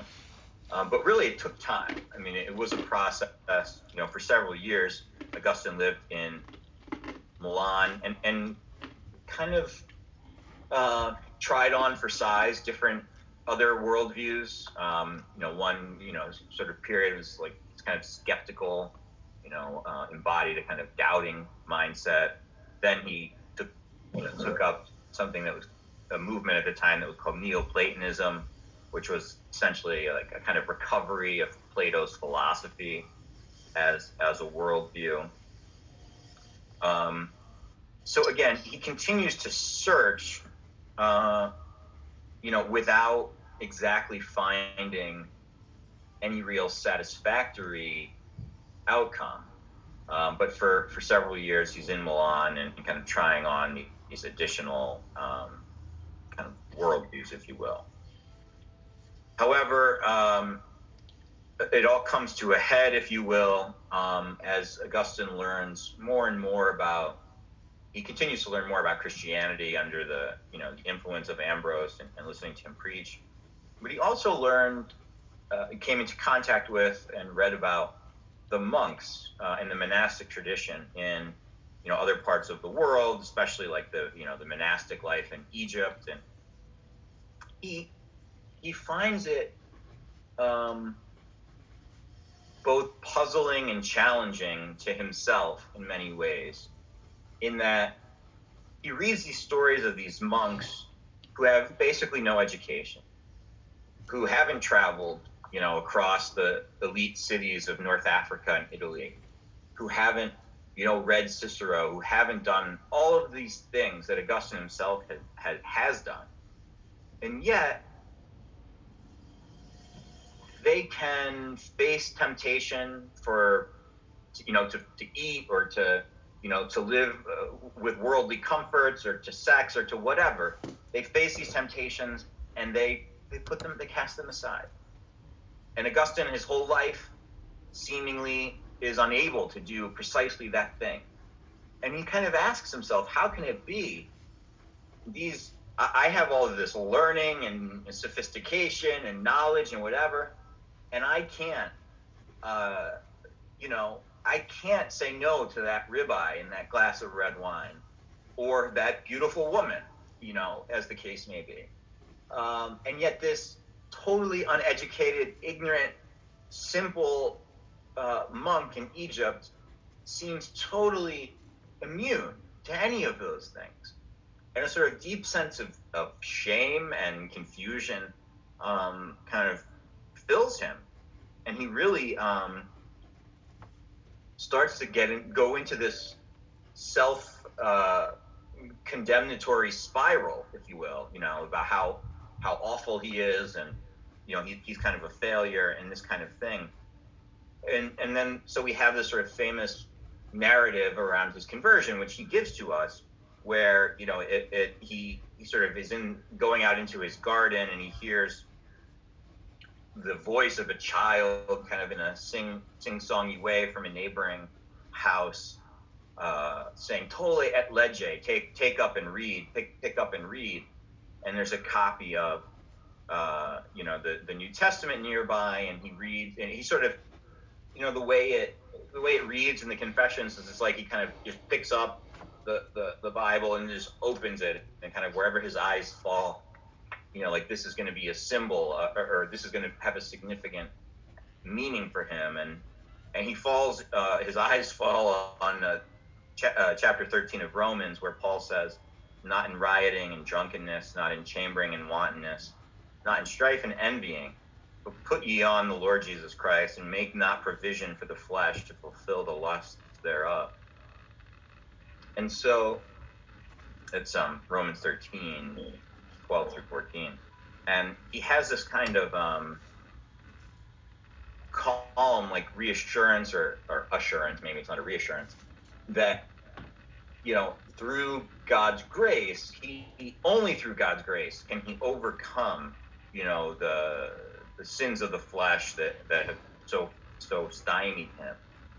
Um, And from this day forward, he, you know, uh, is set on the path of, of becoming a Christian.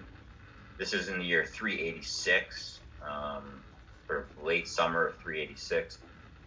Uh, and, and then he, you know, takes some time to study. He's baptized in three eighty-seven by Ambrose in the city of Milan.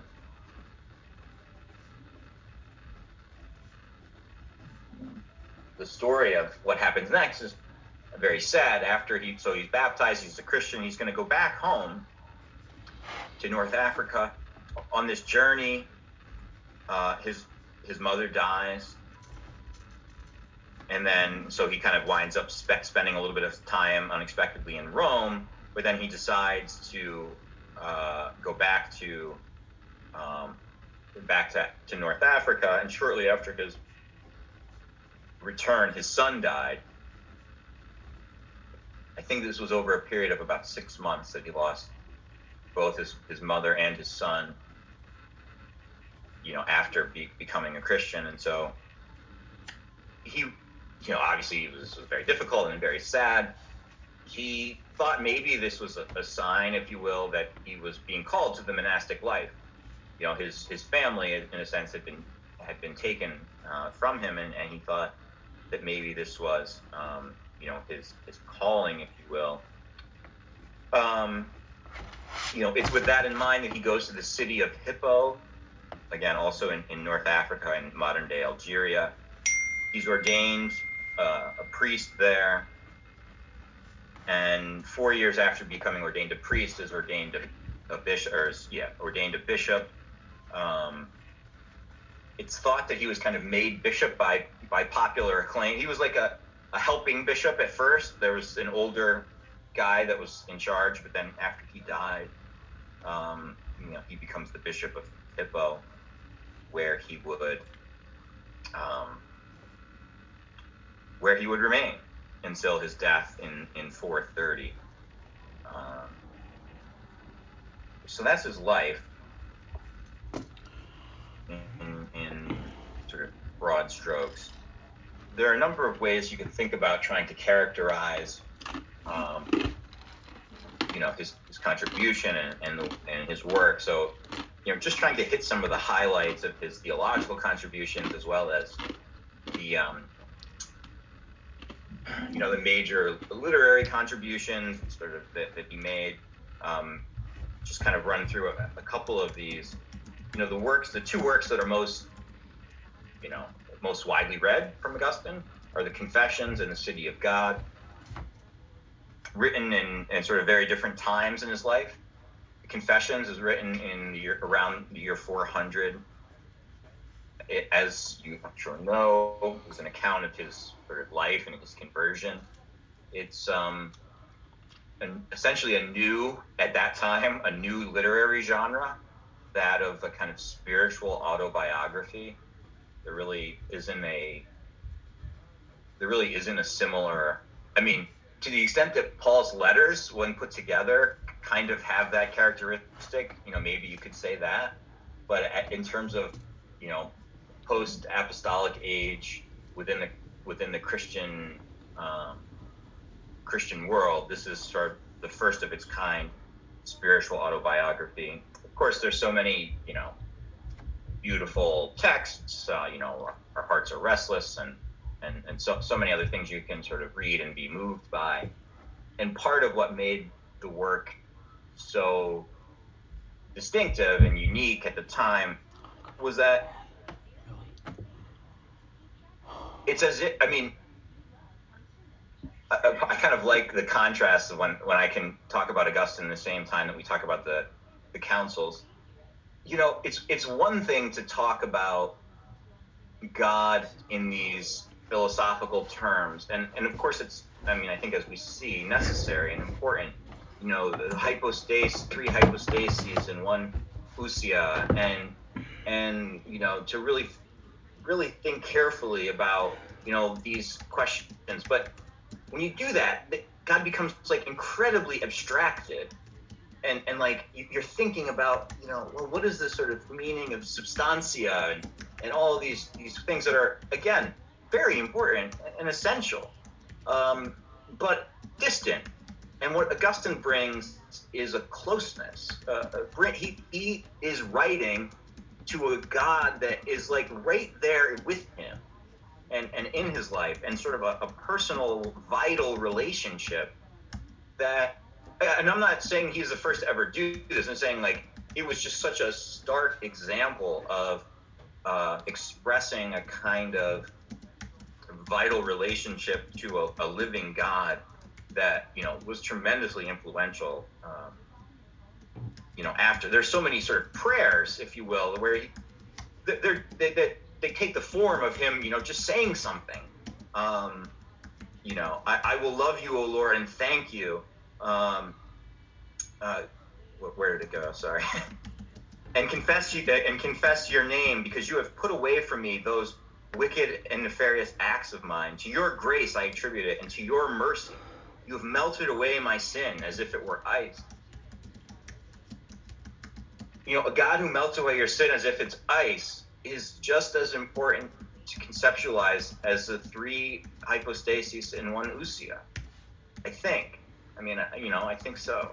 And so it's it's all sort of the, the comprehensive beauty of, of the or what the early church is doing. You get the Cappadocian Fathers and the Augustine, right? You, you get, um, you know, this really sophisticated, intricate, philosophically oriented theological development. At the same time, you get, you know, maybe you maybe the greatest sort of work of spiritual introspection in, in history. I mean, I don't know, maybe.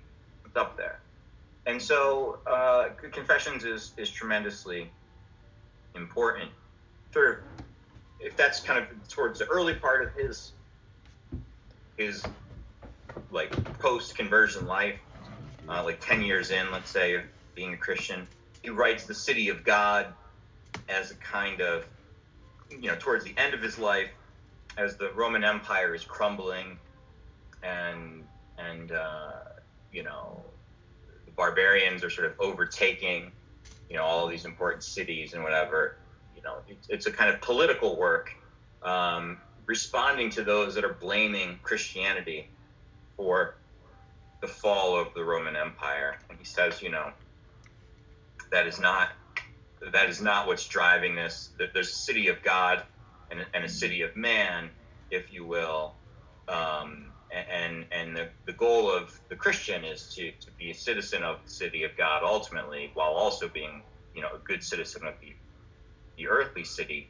Uh, however, you know, the earthly city is sort of corrupt and, and um, drawn to, uh, you know, things that are ultimately harmful, you know, as a result of sin, whereas the city of God exists both, you know, in, you know, in, in the end times when Jesus redeems the whole world, but also in the current time, in in the um, in the place of the church itself, which he saw as a representative of the city of God on earth. Um, there's so much more I could say about the city of God, but with ten minutes left, I want to hit some other, you know, some other controversies and, and theological contributions. Um, you know, one thing uh, it's worth mentioning, he plays a role in a controversy um, that is mostly confined to North Africa, the Donatist controversy. Um, or don't you, you know, is an opponent of Donatism. It's named after Donatus, who um, this has to do with kind of something we've already seen before with novation and the novation schism. Um, this has to do with, once again, the the traitors, the so-called traditores of the, the persecutions in the early three hundreds, the Diocletian persecutions.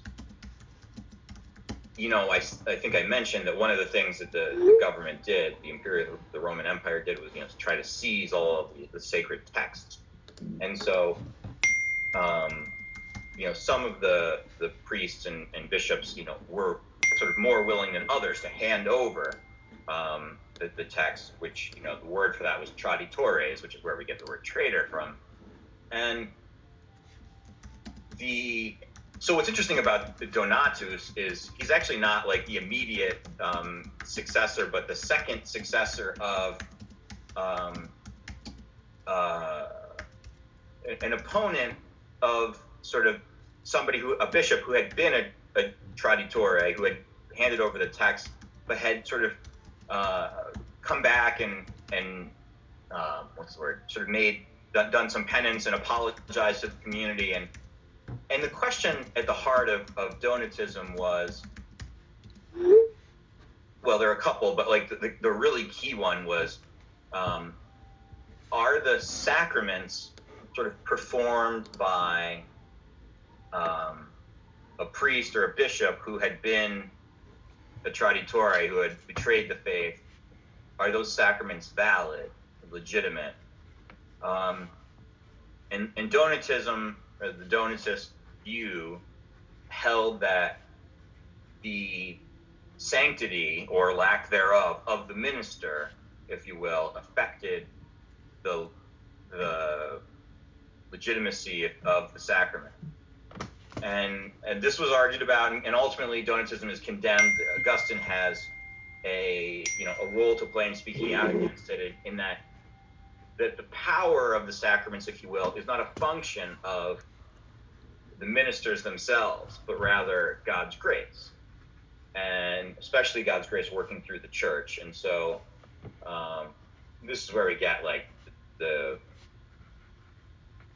the uh, you know the the understanding of ex opera operata and all of that, where it's not it's not the work. It's again the sort of the grace of of the sacramental grace supplied by, you know, sort of God's free giving of this sort of sacramental economy, that, that the sacraments have merit, not because the priest that says Mass is particularly holy.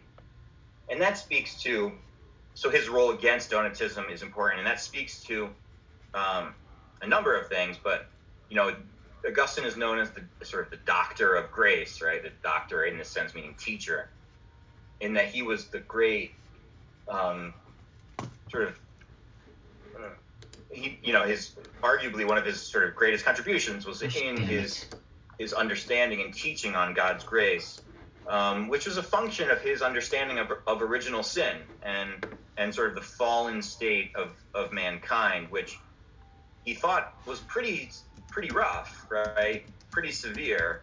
Um, the, the consequence of Adam's sin, you know, was in fact transmitted down through the generations, and such that we're all we're all uh, affected by it.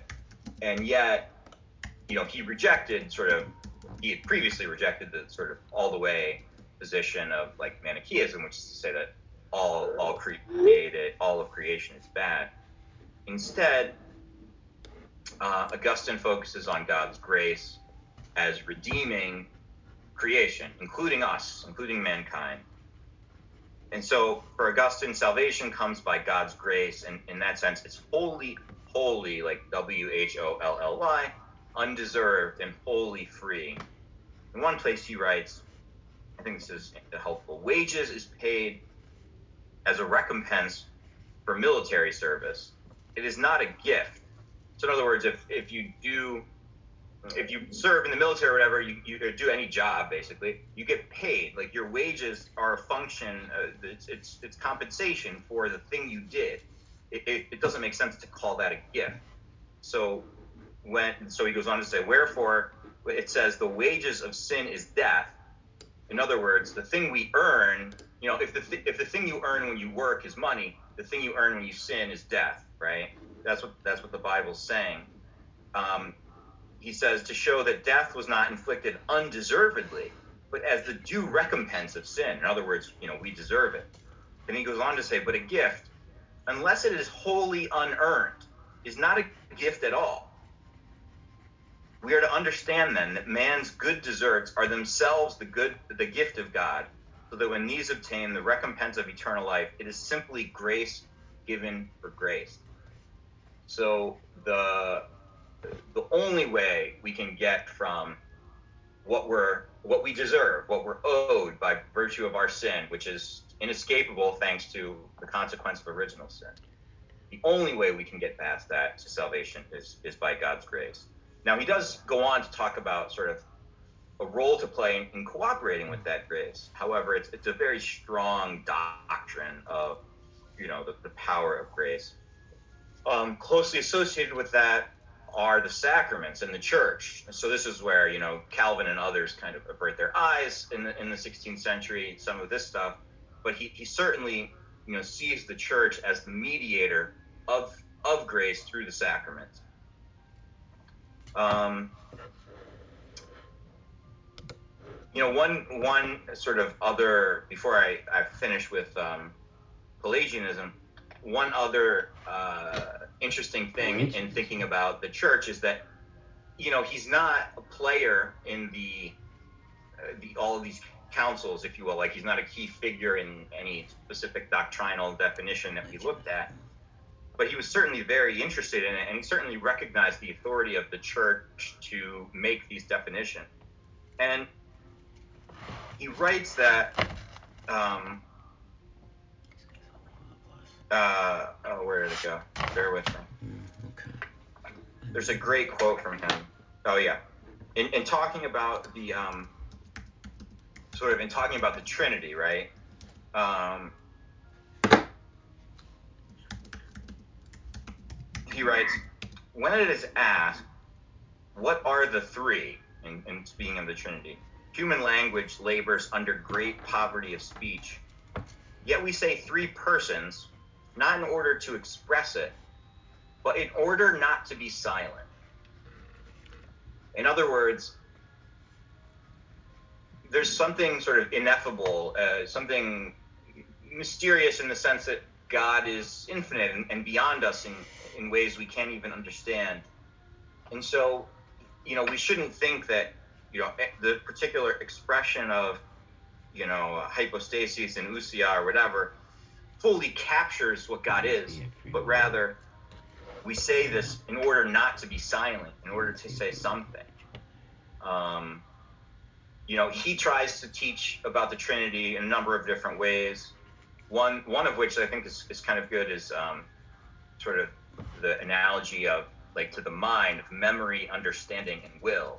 So memory, understanding, and will, in a way, you know, Augustine's trying to say all, all sort of are referring to the same thing, same substance of the mind that performs them, and yet they're kind of distinct manifestations or persons of the mind, the way the Trinity is. And then famously, lover, loved, and love as sort of another kind of Trinity that that that meet that that can be this that is the same thing while having kind of different three different expressions.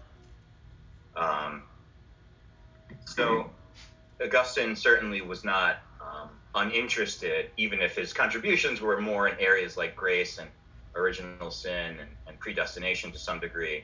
Um, he certainly wasn't, you know, uh, oblivious to or uninterested in the sort of Christological and, and Trinitarian conversations that were ongoing. Um, we don't, we're out of time, so I can't say anything about Pelagianism, but let me just pause uh, to ask if there are any, any questions about anything I've said about Augustine.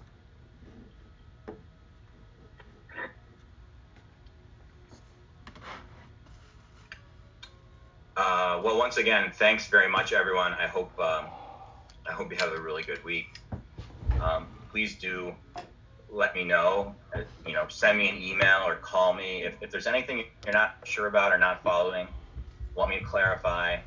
Just let me know. Uh, I mean, to be honest with you, like, this is by far the largest of these Zoom classes that I've had. Um, it's a, it's a pretty big group, and I just would, would hate for the size to be an impediment to somebody. You know, if you if you want to ask a question or, or something's not clear, but you feel like, oh, you know, it's kind of a big group or something. Uh, I'm I'm around, you know, the other the rest of the week, so please don't hesitate, because, you know, the important thing is that we all kind of, uh, you know, learn as as we're going. So um, I just want to, you know, again, offer that if if that's um, would be helpful to anyone. Thanks very much, and uh, see you next Monday. Okay, thank you. Good night. Take care. Thank you. Thank you. Good night. Good night. Take care.